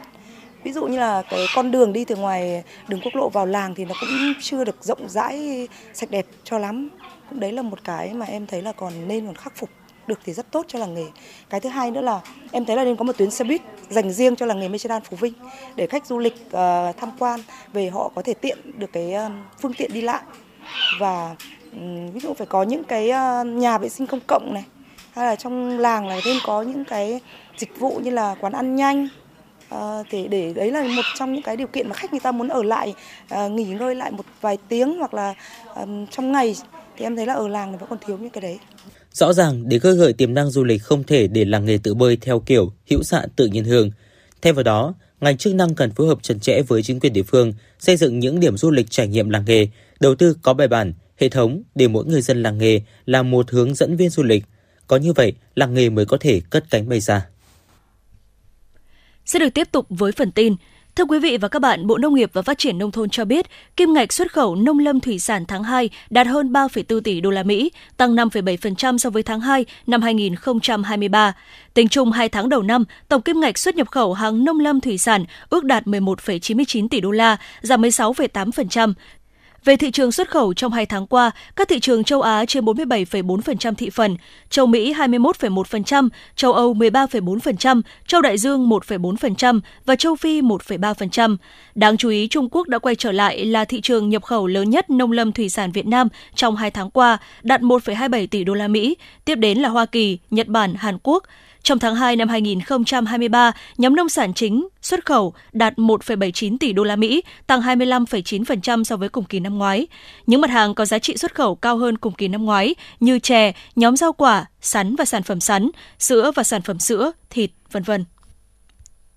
Giá vàng trong nước sáng nay mùng 1 tháng 3 tiếp tục tăng theo diễn biến thị trường vàng thế giới. Thời điểm 10 giờ 25 phút, công ty vàng bạc đá quý Sài Gòn niêm yết giá vàng SJC ở mức 66,2 và 66,92 triệu đồng một lượng mua vào và bán ra, tăng 100.000 đồng một lượng ở cả chiều mua vào và bán ra so với chốt phiên hôm qua. Tương tự, tại tập đoàn vàng bạc đá quý Doji, giá vàng SJC ở khu vực Hà Nội cũng được doanh nghiệp điều chỉnh tăng 100.000 đồng một lượng ở cả chiều mua vào và bán ra so với chốt phiên hôm qua, lên 66,15 và 66,85 triệu đồng một lượng mua vào và bán ra. Tại công ty Bảo Tín Minh Châu, giá vàng SJC cũng được doanh nghiệp điều chỉnh tăng 90.000 đồng một lượng chiều mua vào và 80.000 đồng một lượng chiều bán ra lên 66,21 và 66,87 triệu đồng một lượng mua vào và bán ra.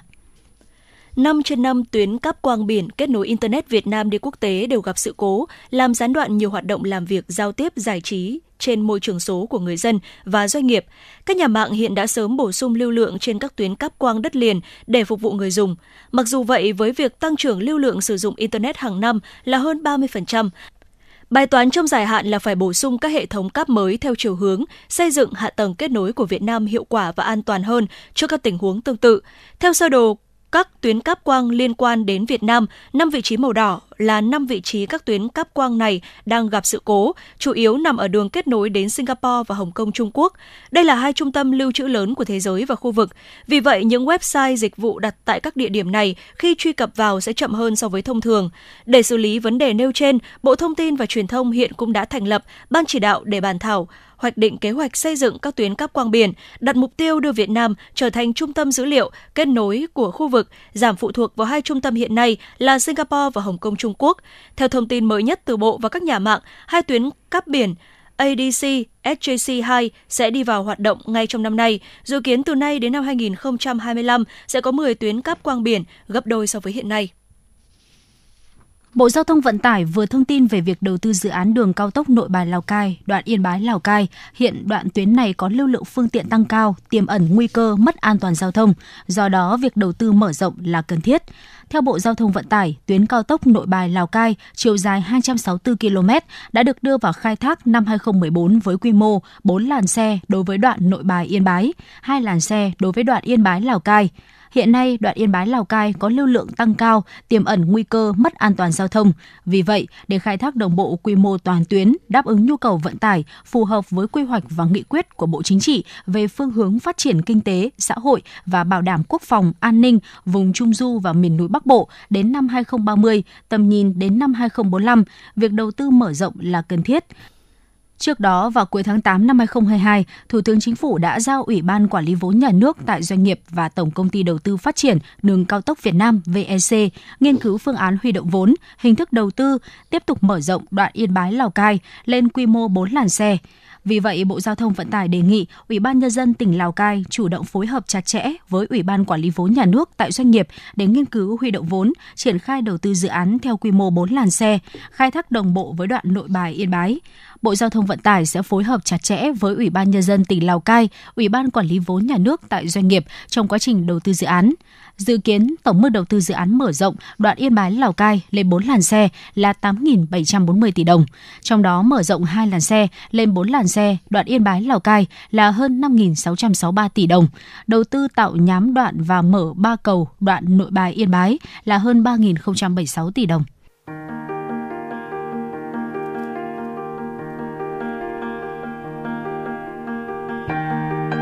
Quý vị và các bạn đang theo dõi kênh FM 96 MHz của Đài Phát thanh Truyền hình Hà Nội.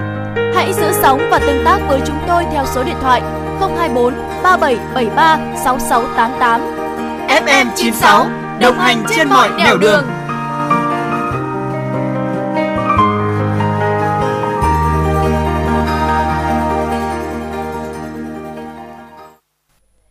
Để hưởng ứng tuần lễ áo dài do Hội Liên hiệp Phụ nữ Hà Nội phát động hướng tới kỷ niệm Ngày Quốc tế Phụ nữ mùng 8 tháng 3, Hội Liên hiệp Phụ nữ quận Hà Đông cũng đã phát động đến toàn bộ các hội viên phụ nữ mặc áo dài khi đi làm và tham gia các sự kiện nhằm tôn vinh nét duyên dáng của người phụ nữ và vẻ đẹp dịu dàng của tà áo dài Việt Nam. Với một loạt các sự kiện như tổ chức Festival áo dài với chủ đề Quê lụa xưa và nay, cũng như hưởng ứng tuần lễ áo dài tới các hội viên trong toàn quận. Qua việc hưởng ứng tuần lễ áo dài này đã mang lại sự hào hứng cho các hội viên phụ nữ và tạo thành phong trào sôi nổi trên các mạng xã hội, từ đó làm dạng dỡ vẻ đẹp của tà áo dài Việt Nam gắn với hơi thở của cuộc sống đương đại. Bộ sưu tập dáng em lụa là với các mẫu áo dài làm bằng chất liệu lụa Vạn Phúc được giới thiệu tại Festival áo dài xưa và nay do Hội Liên hiệp Phụ nữ quận Hà Đông tổ chức. Từ lâu, lụa và áo dài là sự kết hợp tuyệt vời để tôn vinh lên vẻ đẹp yêu kiều, nữ tính nhưng không kém phần kín đáo kiều sa của người phụ nữ Việt Nam. Em Bùi Thu Trang, phường Vạn Phúc, quận Hà Đông chia sẻ. Hôm nay thì tôi có mặt tại đây à, để được à, trình diễn bộ sưu tập dáng em độ là của làng Vạn Phúc. Đây là một trong những niềm mà vinh dự rất là lớn và rất là đặc biệt. À, bởi vì bộ áo dài từ xưa đến nay thì luôn là nét đẹp của người con gái Việt Nam. Cái vẻ đẹp của áo dài nó tô lên vẻ đẹp cho người con gái, đó chính là sự dịu dàng, sự duyên dáng, sự lịch sự lịch sự và rất là văn minh. Vì vì vậy mà em nghĩ là tất cả mọi người đều lên có thể là giữ gìn cái sự cái văn hóa mà áo dài như vậy. Con gái mặc áo dài lên thì rất là đẹp đấy ạ và ngày nay, trong dòng chảy của cuộc sống hiện đại, thì tà áo dài vẫn được coi là quốc phục tượng trưng cho văn hóa và vẻ đẹp của con người Việt Nam trên trường quốc tế. Bà Lê Thị Kim Thư, nghệ nhân làng lụa Vạn Phúc, phường Vạn Phúc, quận Hà Đông cho hay. Tiếp nối cái dòng chảy lịch sử ấy thì các nhà thiết kế cũng đã nhìn thấy được cái vẻ đẹp sâu xa và và tiềm ẩn của lụa thế cho nên là cũng đã sử dụng vào để may ra những cái sản phẩm áo dài chuyên cho uh, các bà các chị hoặc là các vị các các đấng mày đấng mày dâu nhưng cũng đã sử dụng các cái tấm áo lụa tấm lụa của chúng tôi để may thành những cái sản phẩm. Và đặc biệt là uh, khi mà mặc vào ấy người mặc sẽ cảm nhận được cái tấm áo lụa nó khác hẳn với những cái ờ, chất liệu khác chất liệu lụa để may áo dài. Thì khi người mặc sẽ cảm nhận rất là rõ cái sự khác biệt giữa lụa với lại các chất liệu khác ạ. Và còn với người ngoài nhìn vào thì cũng thấy một cái sự mềm mại một sự sang trọng một sự uh, nó nó rất là kiêu sa trong cái cái cái tấm áo đó và cái dáng người của người mặc tôn cái vẻ đẹp của người mặc lên.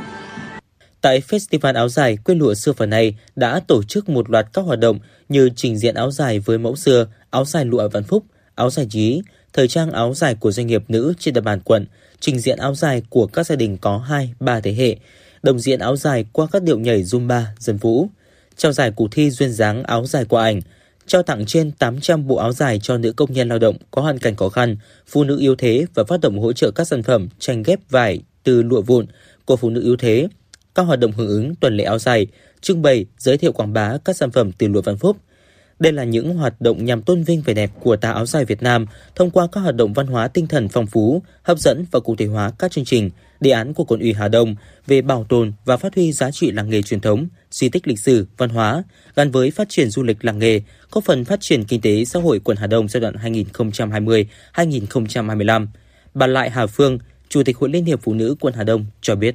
Thiết thực tới kỷ niệm quốc tế ờ, phụ nữ mùng 8 tháng 3 của tỉnh ủy Hai Bà Trưng, Hội phụ nữ quận chúng tôi cũng ờ, gắn với cái việc ờ, cụ thể hóa nghị quyết của cấp ủy các cấp và hội phụ nữ các cấp. Chúng tôi tổ chức hoạt động này để nhằm giáo dục truyền thống đối với mỗi cán bộ viên phụ nữ và đặc biệt là có cái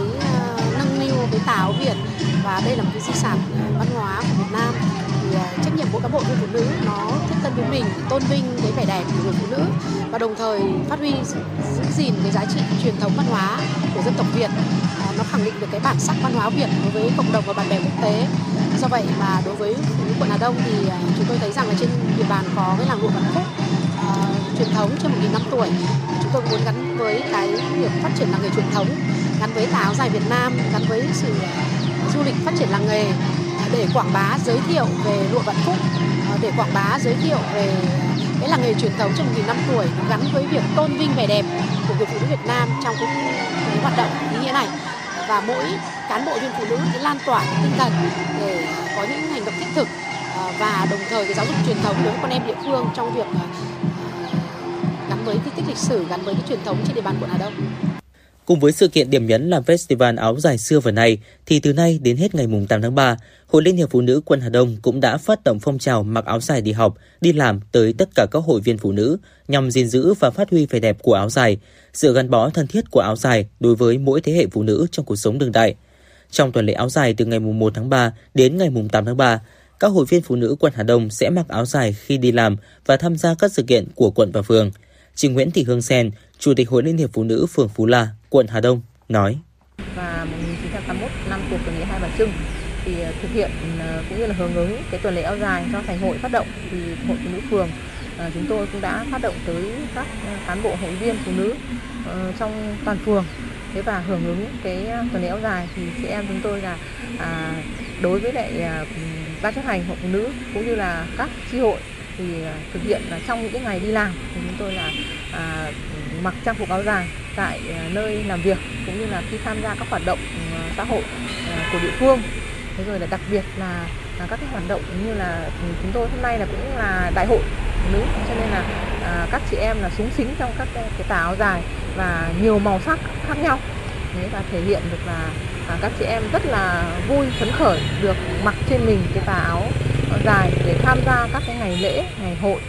Việc làm này đã mang lại sức sống mới cho tà áo dài Việt Nam, đưa tà áo dài gắn với đời sống xã hội của người phụ nữ Việt Nam hiện đại, tạo dòng chảy xuyên suốt, kết nối truyền thống với hiện đại. Tà áo dài Việt không phân biệt tuổi tác khi mặc lên đều tôn vẻ đẹp nữ tính, mềm mại, dịu dàng của người phụ nữ Việt Nam. Qua việc tổ chức tuần lễ áo dài này, góp phần tôn vinh và nâng tầm vẻ đẹp của tà áo dài Việt Nam trong đời sống xã hội gắn với hình ảnh người phụ nữ Việt Nam.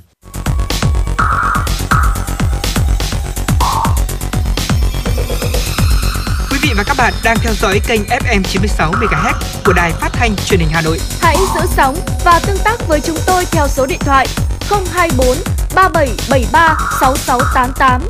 FM 96 đồng, đồng hành trên, trên mọi nẻo đường. đường. Quý vị và các bạn đang nghe chương trình Truyền động Hà Nội chiều được phát trực tiếp trên tần số FM 96 MHz của Đài Phát thanh và Truyền hình Hà Nội. Chỉ đạo nội dung Nguyễn Kim Khiêm, chỉ đạo sản xuất Nguyễn Tiến Dũng, tổ chức sản xuất Lê Xuân Luyến, biên tập Vương Chuyên, MC Thu Minh Phương Nga, thư ký Thu Vân, cùng kỹ thuật viên Bảo Tuấn thực hiện. Còn bây giờ quý vị và các bạn hãy giữ sóng để cùng lắng nghe ca khúc Hà Nội linh thiêng và hào hoa. trăm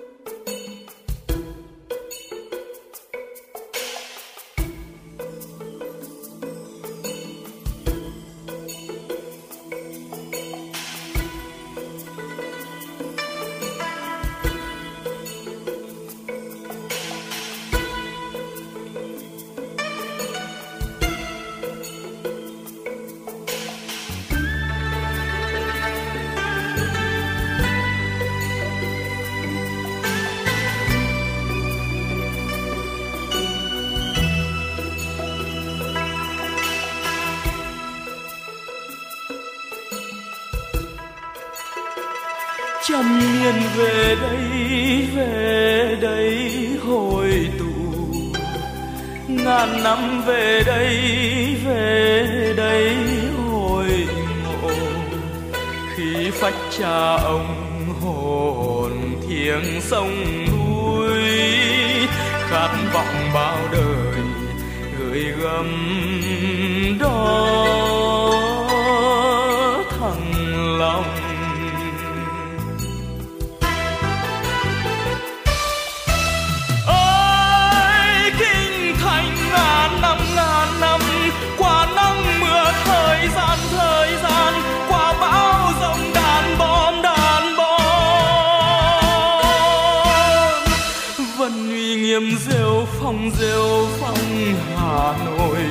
vẫn thơm hương từng trang từng trang Hà Nội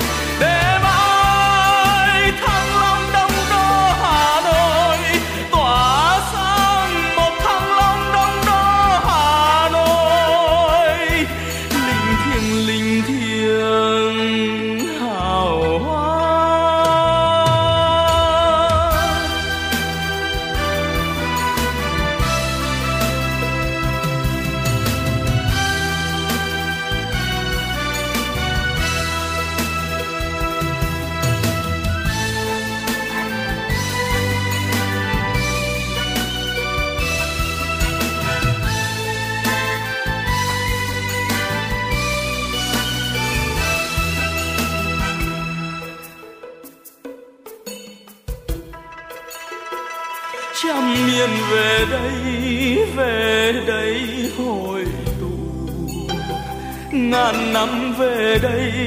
về đây hồi ngộ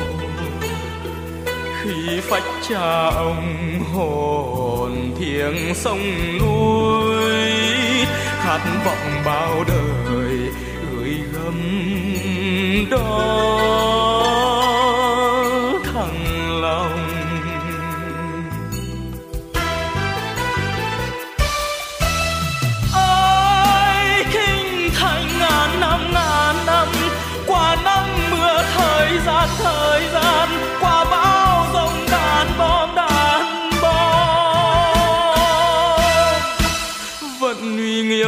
rêu phong rêu phong, hà nội. Vẫn thơm hương từng trang từng trang hà nội.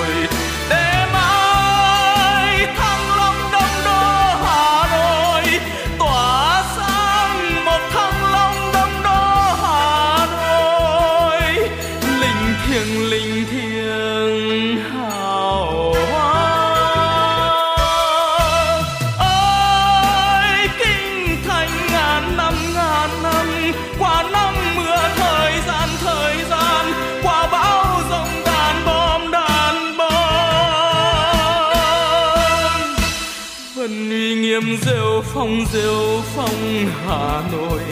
Vẫn thơm hương từng trang từng trang hà nội.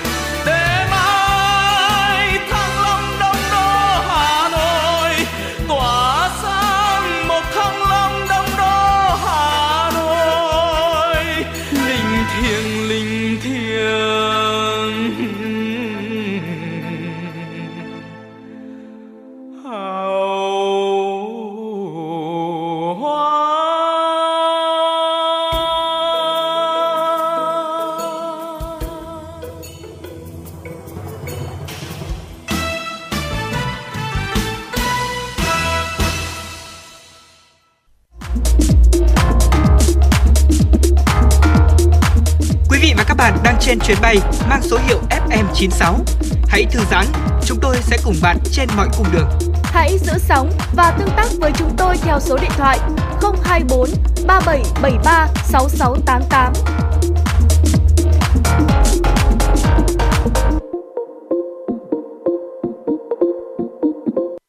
Quý vị và các bạn, thế hệ người Việt Nam thứ hai, thứ ba sinh ra và lớn lên tại nước ngoài, khái niệm về Việt Nam trong họ vốn chưa được định hình rõ nét, nhưng nhờ những chuyến trở về trải nghiệm trốn cội nguồn đã níu chân họ, để rồi rất nhiều bạn trẻ đã quyết định ở lại Việt Nam lập nghiệp hoặc nỗ lực kết nối Việt Nam với nước sở tại, đóng góp tích cực cho sự phát triển của đất nước. Việt Nam đang trở thành nơi những kiều bào trẻ khát khao cống hiến và khát khao vươn lên. Tên Việt Nam của em là Hoài Tiến. Cô giáo người Việt đã dạy em về ý nghĩa tên của mình. Hoài là mong đợi, Tiến là tiến lên phía trước. Bố mẹ đặt tên như vậy là mong đợi em có một tương lai tốt đẹp và luôn đi lên phía trước. Danny Nguyễn, chàng trai trẻ mang quốc tịch Mỹ đã bắt đầu câu chuyện về Việt Nam bằng cái tên của mình như vậy. Sau lần trở về Việt Nam đầu tiên vào năm 2008 nhiều xúc động, Hoài Tiến đã muốn làm nhiều hơn cho đất nước này. Đôi chân tuổi 20 của chàng trai mang dòng máu Việt ấy đã rong ruổi hàng ngàn cây số trên khắp các dẻo cao của Tây Bắc để tìm ra cách thức giúp đồng bào dân tộc thiểu số nơi đây có cuộc sống bền vững hơn. tìm hiểu về cái tín ngưỡng, cái lối sống và cái văn hóa của bà con dân tộc thiểu số. Từ đó là mình mới nhận ra là cái nền nông nghiệp là cái xương máu của họ rồi. Thì do thế là tôi chọn khắc phục lại các cái giống bản địa, đặc biệt là các cái giống ngô và ngũ cốc của họ để tạo ra một cái à, đầu ra một cái lối sống bền vững quan trọng hơn nữa là xây dựng một cái thương hiệu và một cái câu chuyện để dẫn ra đến khách à, nước ngoài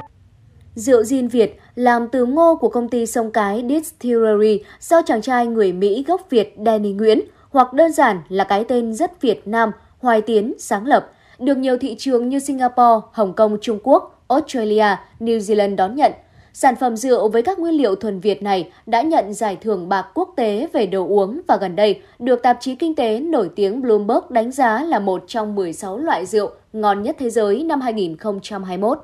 chọn tên sông cái, tại vì sông cái có nghĩa là sông mẹ tôi nhận ra là dù là người kinh hoặc là người dân tộc thiểu số thì thì người Việt Nam mình nói chung là mình rất là tôn trọng mẹ thiên nhiên qua một cái thương hiệu là mình không chỉ là có thể là nâng lên một ờ, một cộng đồng cùng với mình, nhưng mà thay đổi cái suy nghĩ của người trong nước và người ngoài nước. Giống như Danny Nguyễn, Thảo Griffiths, một người Việt tại Singapore, cũng mong muốn mang cái tên Việt Nam định vị trên bản đồ thế giới. Thảo Griffiths là cái tên không còn xa lạ với cộng đồng doanh nhân Việt Nam và Hoa Kỳ. Cô có một quãng thời gian rất dài làm việc cho Hội Cựu Chiến binh Mỹ tại Việt Nam. Chính Thảo là người đặt những viên gạch đầu tiên cho các hoạt động nhân đạo của Hoa Kỳ tại Việt Nam sau chiến tranh, từ gia phá bom mìn đến giải quyết vấn đề nạn nhân chất độc da cam. Hiện tại trên cương vị là giám đốc khu vực tập đoàn công nghệ Meta của Hoa Kỳ, Thảo Griffiths lại tiếp tục sứ mệnh của mình là kết nối tam giác Singapore, Việt Nam, Hoa Kỳ trong lĩnh vực chuyển đổi số.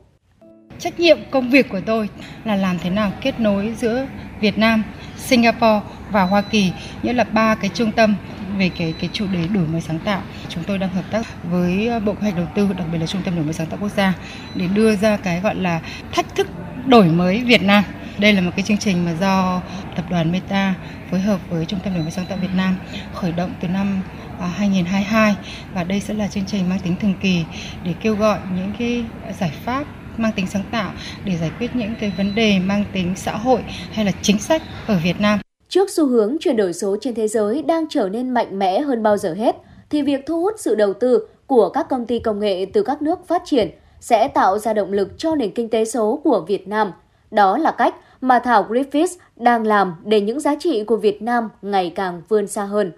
Chúng ta làm thế nào mà lại kết nối được với các công ty công nghệ quốc tế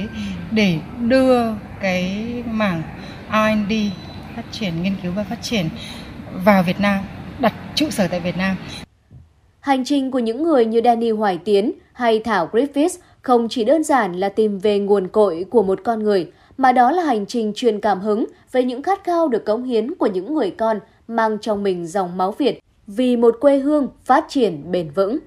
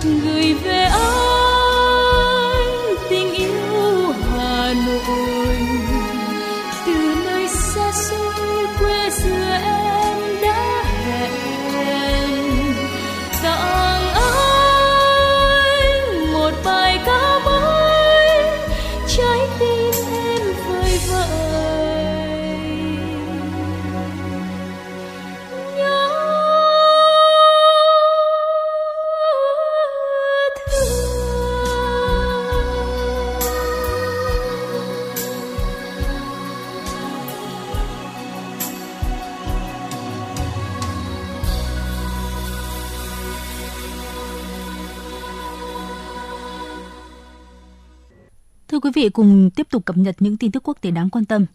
Khoảng 40.000 người Syria phải sang lánh nạn tại Thổ Nhĩ Kỳ do trận động đất vào ngày 6 tháng 2 hiện đã trở về khu vực Tây Bắc Syria. Đây là thông tin vừa được giới chức Thổ Nhĩ Kỳ và Syria công bố. Khu vực Tây Bắc Syria do lực lượng nổi dậy kiểm soát, những người Syria này trở về quê nhà trong 2 tuần kể từ khi Thổ Nhĩ Kỳ nới lỏng hạn chế di chuyển đối với họ.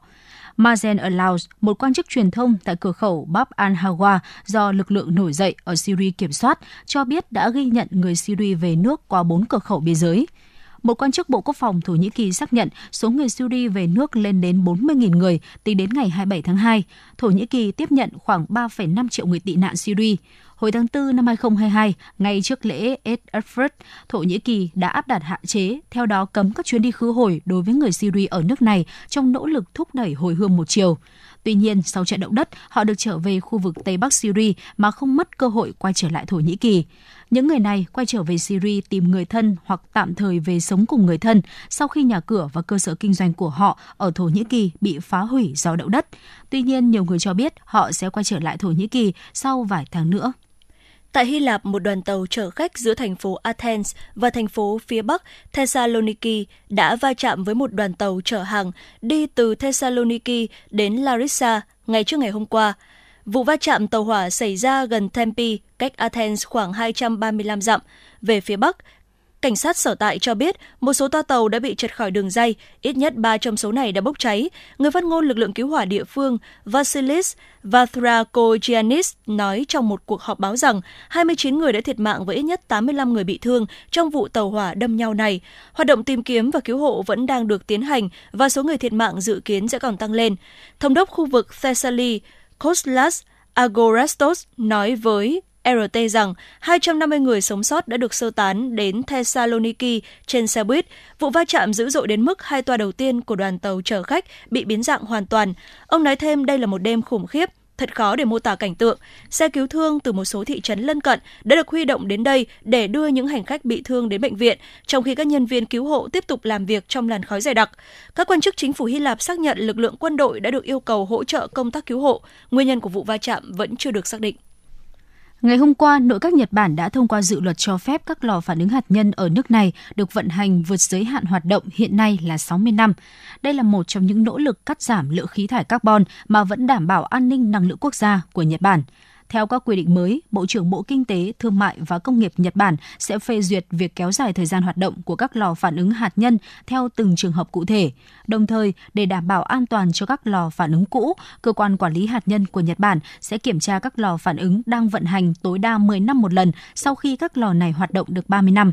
Nhật Bản đặt mục tiêu công suất điện hạt nhân chiếm từ 20 đến 22% tổng công suất điện, còn điện tái tạo chiếm từ 36 đến 38% tổng công suất điện vào năm 2030. Trước đó vào đầu tháng 2, nội các Nhật Bản đã chính thức thông qua chính sách cho phép kéo dài thời gian sử dụng các lò phản ứng hạt nhân cũ và xây dựng các lò phản ứng hạt nhân mới để thay thế các tổ máy cũ. Đây được coi là một thay đổi quan trọng trong chính sách năng lượng ở Nhật Bản kể từ sau các sự cố hạt nhân ở Fukushima hồi tháng 3 năm 2011. Theo chính sách trên, các lò phản ứng cũ vẫn có thể hoạt động sau khi hết hạn ờ, thời gian sử dụng theo quy định là 60 năm, với tổng thời gian sử dụng được tính theo cách trừ đi các khoảng thời gian mà chúng không hoạt động.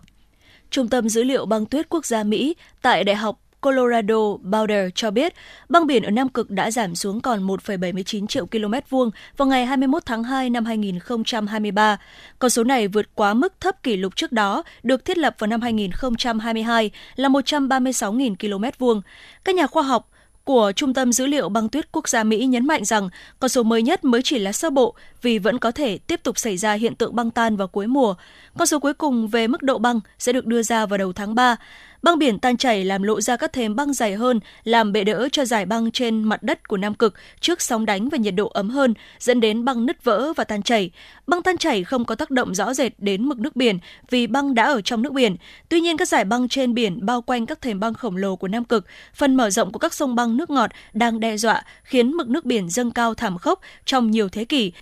nếu chúng tiếp tục tan chảy trong bối cảnh nhiệt độ toàn cầu tăng lên. Phản ứng của Nam Cực đối với biến đổi khí hậu khác với Bắc Cực, ông Tess Campos, nhà khoa học nghiên cứu cấp cao tại Viện Hợp tác Nghiên cứu Khoa học Môi trường cho biết, xu hướng giảm của băng biển có thể là một tín hiệu cho thấy sự nóng lên toàn cầu cuối cùng cũng ảnh hưởng đến băng nổi xung quanh Nam Cực, nhưng sẽ mất vài năm nữa để có thể rõ ràng về điều này. Quý vị và các bạn đang theo dõi kênh FM 96 MHz của đài phát thanh truyền hình Hà Nội. Hãy giữ sóng và tương tác với chúng tôi theo số điện thoại 024 3773 6688. FM 96 đồng hành trên mọi nẻo đường. đường.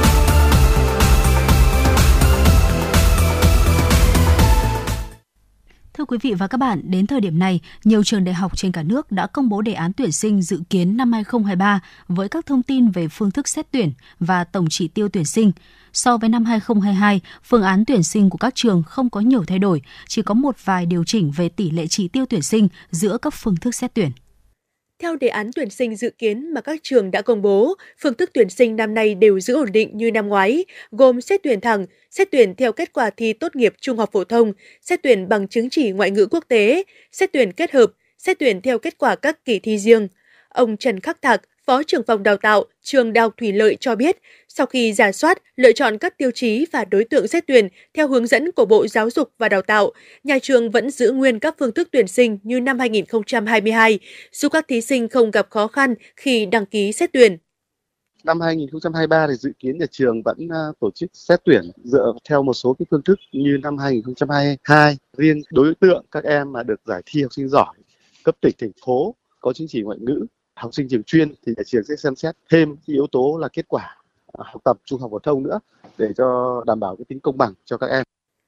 Một trong những điểm thay đổi rõ nét trong tuyển sinh năm nay là số lượng trường đại học sử dụng kết quả từ kỳ thi riêng như kỳ thi đánh giá năng lực, kỳ thi đánh giá tư duy do các trường đại học tổ chức để xét tuyển tăng lên. Số lượng đợt thi tăng lên và địa điểm tổ chức các kỳ thi riêng cũng được các trường mở rộng hơn so với năm ngoái. Lý do là sau vài năm tổ chức, chất lượng thí sinh xét tuyển từ kết quả các kỳ thi riêng đều đảm bảo yêu cầu đào tạo của các trường. Là một trong những đơn vị tổ chức kỳ thi đánh giá tư duy để tuyển sinh, năm nay Đại học Bách khoa Hà Nội cũng tăng số lượng đợt thi so với năm ngoái và kết quả của kỳ thi này có giá trị trong 2 năm. Ông Nguyễn Phong Điền, Phó Hiệu trưởng Đại học Bách khoa Hà Nội thông tin. Năm nay Bách khoa tổ chức thành 3 đợt, nhiều hơn để tạo điều kiện cho thí sinh tham gia vào tháng 5, tháng 6 và tháng 7.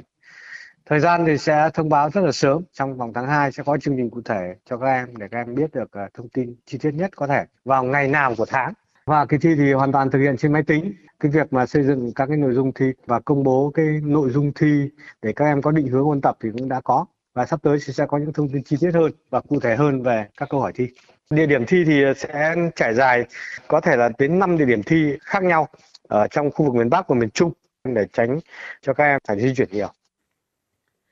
Cũng do chất lượng thí sinh xét tuyển từ kết quả của các kỳ thi riêng đều đảm bảo chất lượng đào tạo, nên trong năm 2023, một số trường dự kiến sẽ tăng tỷ lệ chỉ tiêu xét tuyển theo phương thức này so với năm 2022. Tuy nhiên vì tổng chỉ tiêu tuyển sinh của các trường đều giữ ổn định như năm ngoái, trừ các trường có mở thêm ngành mới, nên nhiều trường lựa chọn giảm tỷ lệ tuyển sinh theo kết quả của kỳ thi tốt nghiệp trung học phổ thông.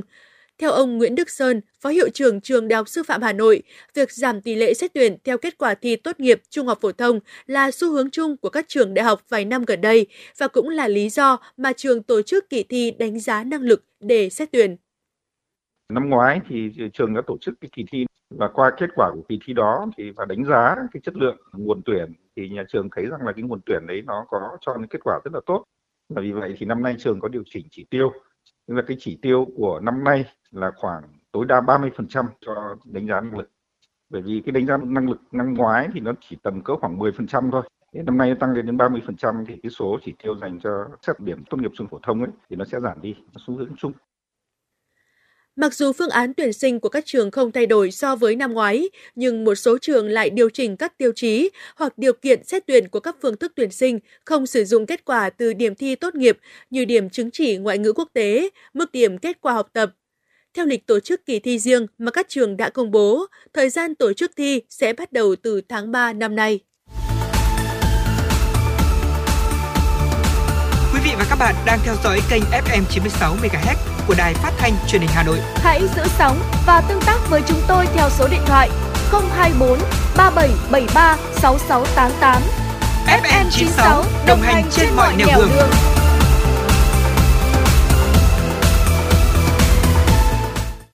Còn bây giờ xin mời quý vị và các bạn chúng ta cùng đến với giai điệu âm nhạc ca khúc Hà Nội của tôi.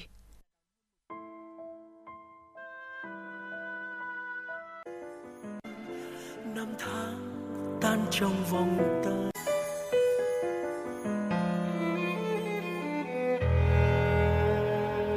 Hà Nội của tôi,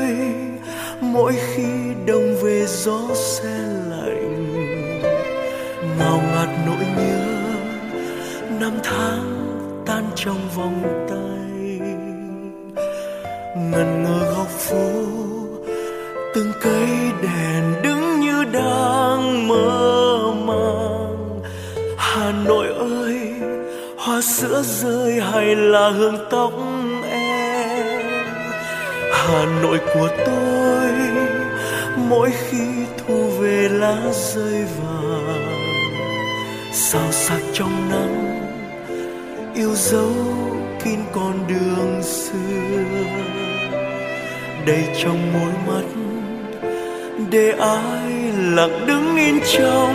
ngỡ ngàng hà nội ơi, nguyện yêu mãi mãi yêu suốt đời. Yêu từng giọt sương trên đường xưa, như vẫn đâu đây hương hoàng lan. Yêu nhịp thời gian trong vòng quay, đạp xe đón em bom giật trên mái phố. Yêu chiều hồ tây, chuông chùa vang cơn sóng tan theo trong hồn hoàng hà nội ơi, mãi trong tôi đẹp như giấc mơ. Hà nội của tôi, mỗi khi thu về lá rơi vàng. Sao sắc trong nắng, yêu dấu kín con đường xưa. Đầy trong môi mắt để ai lặng đứng yên trong ngỡ ngàng? Hà nội ơi, nguyện yêu mãi mãi yêu suốt đời.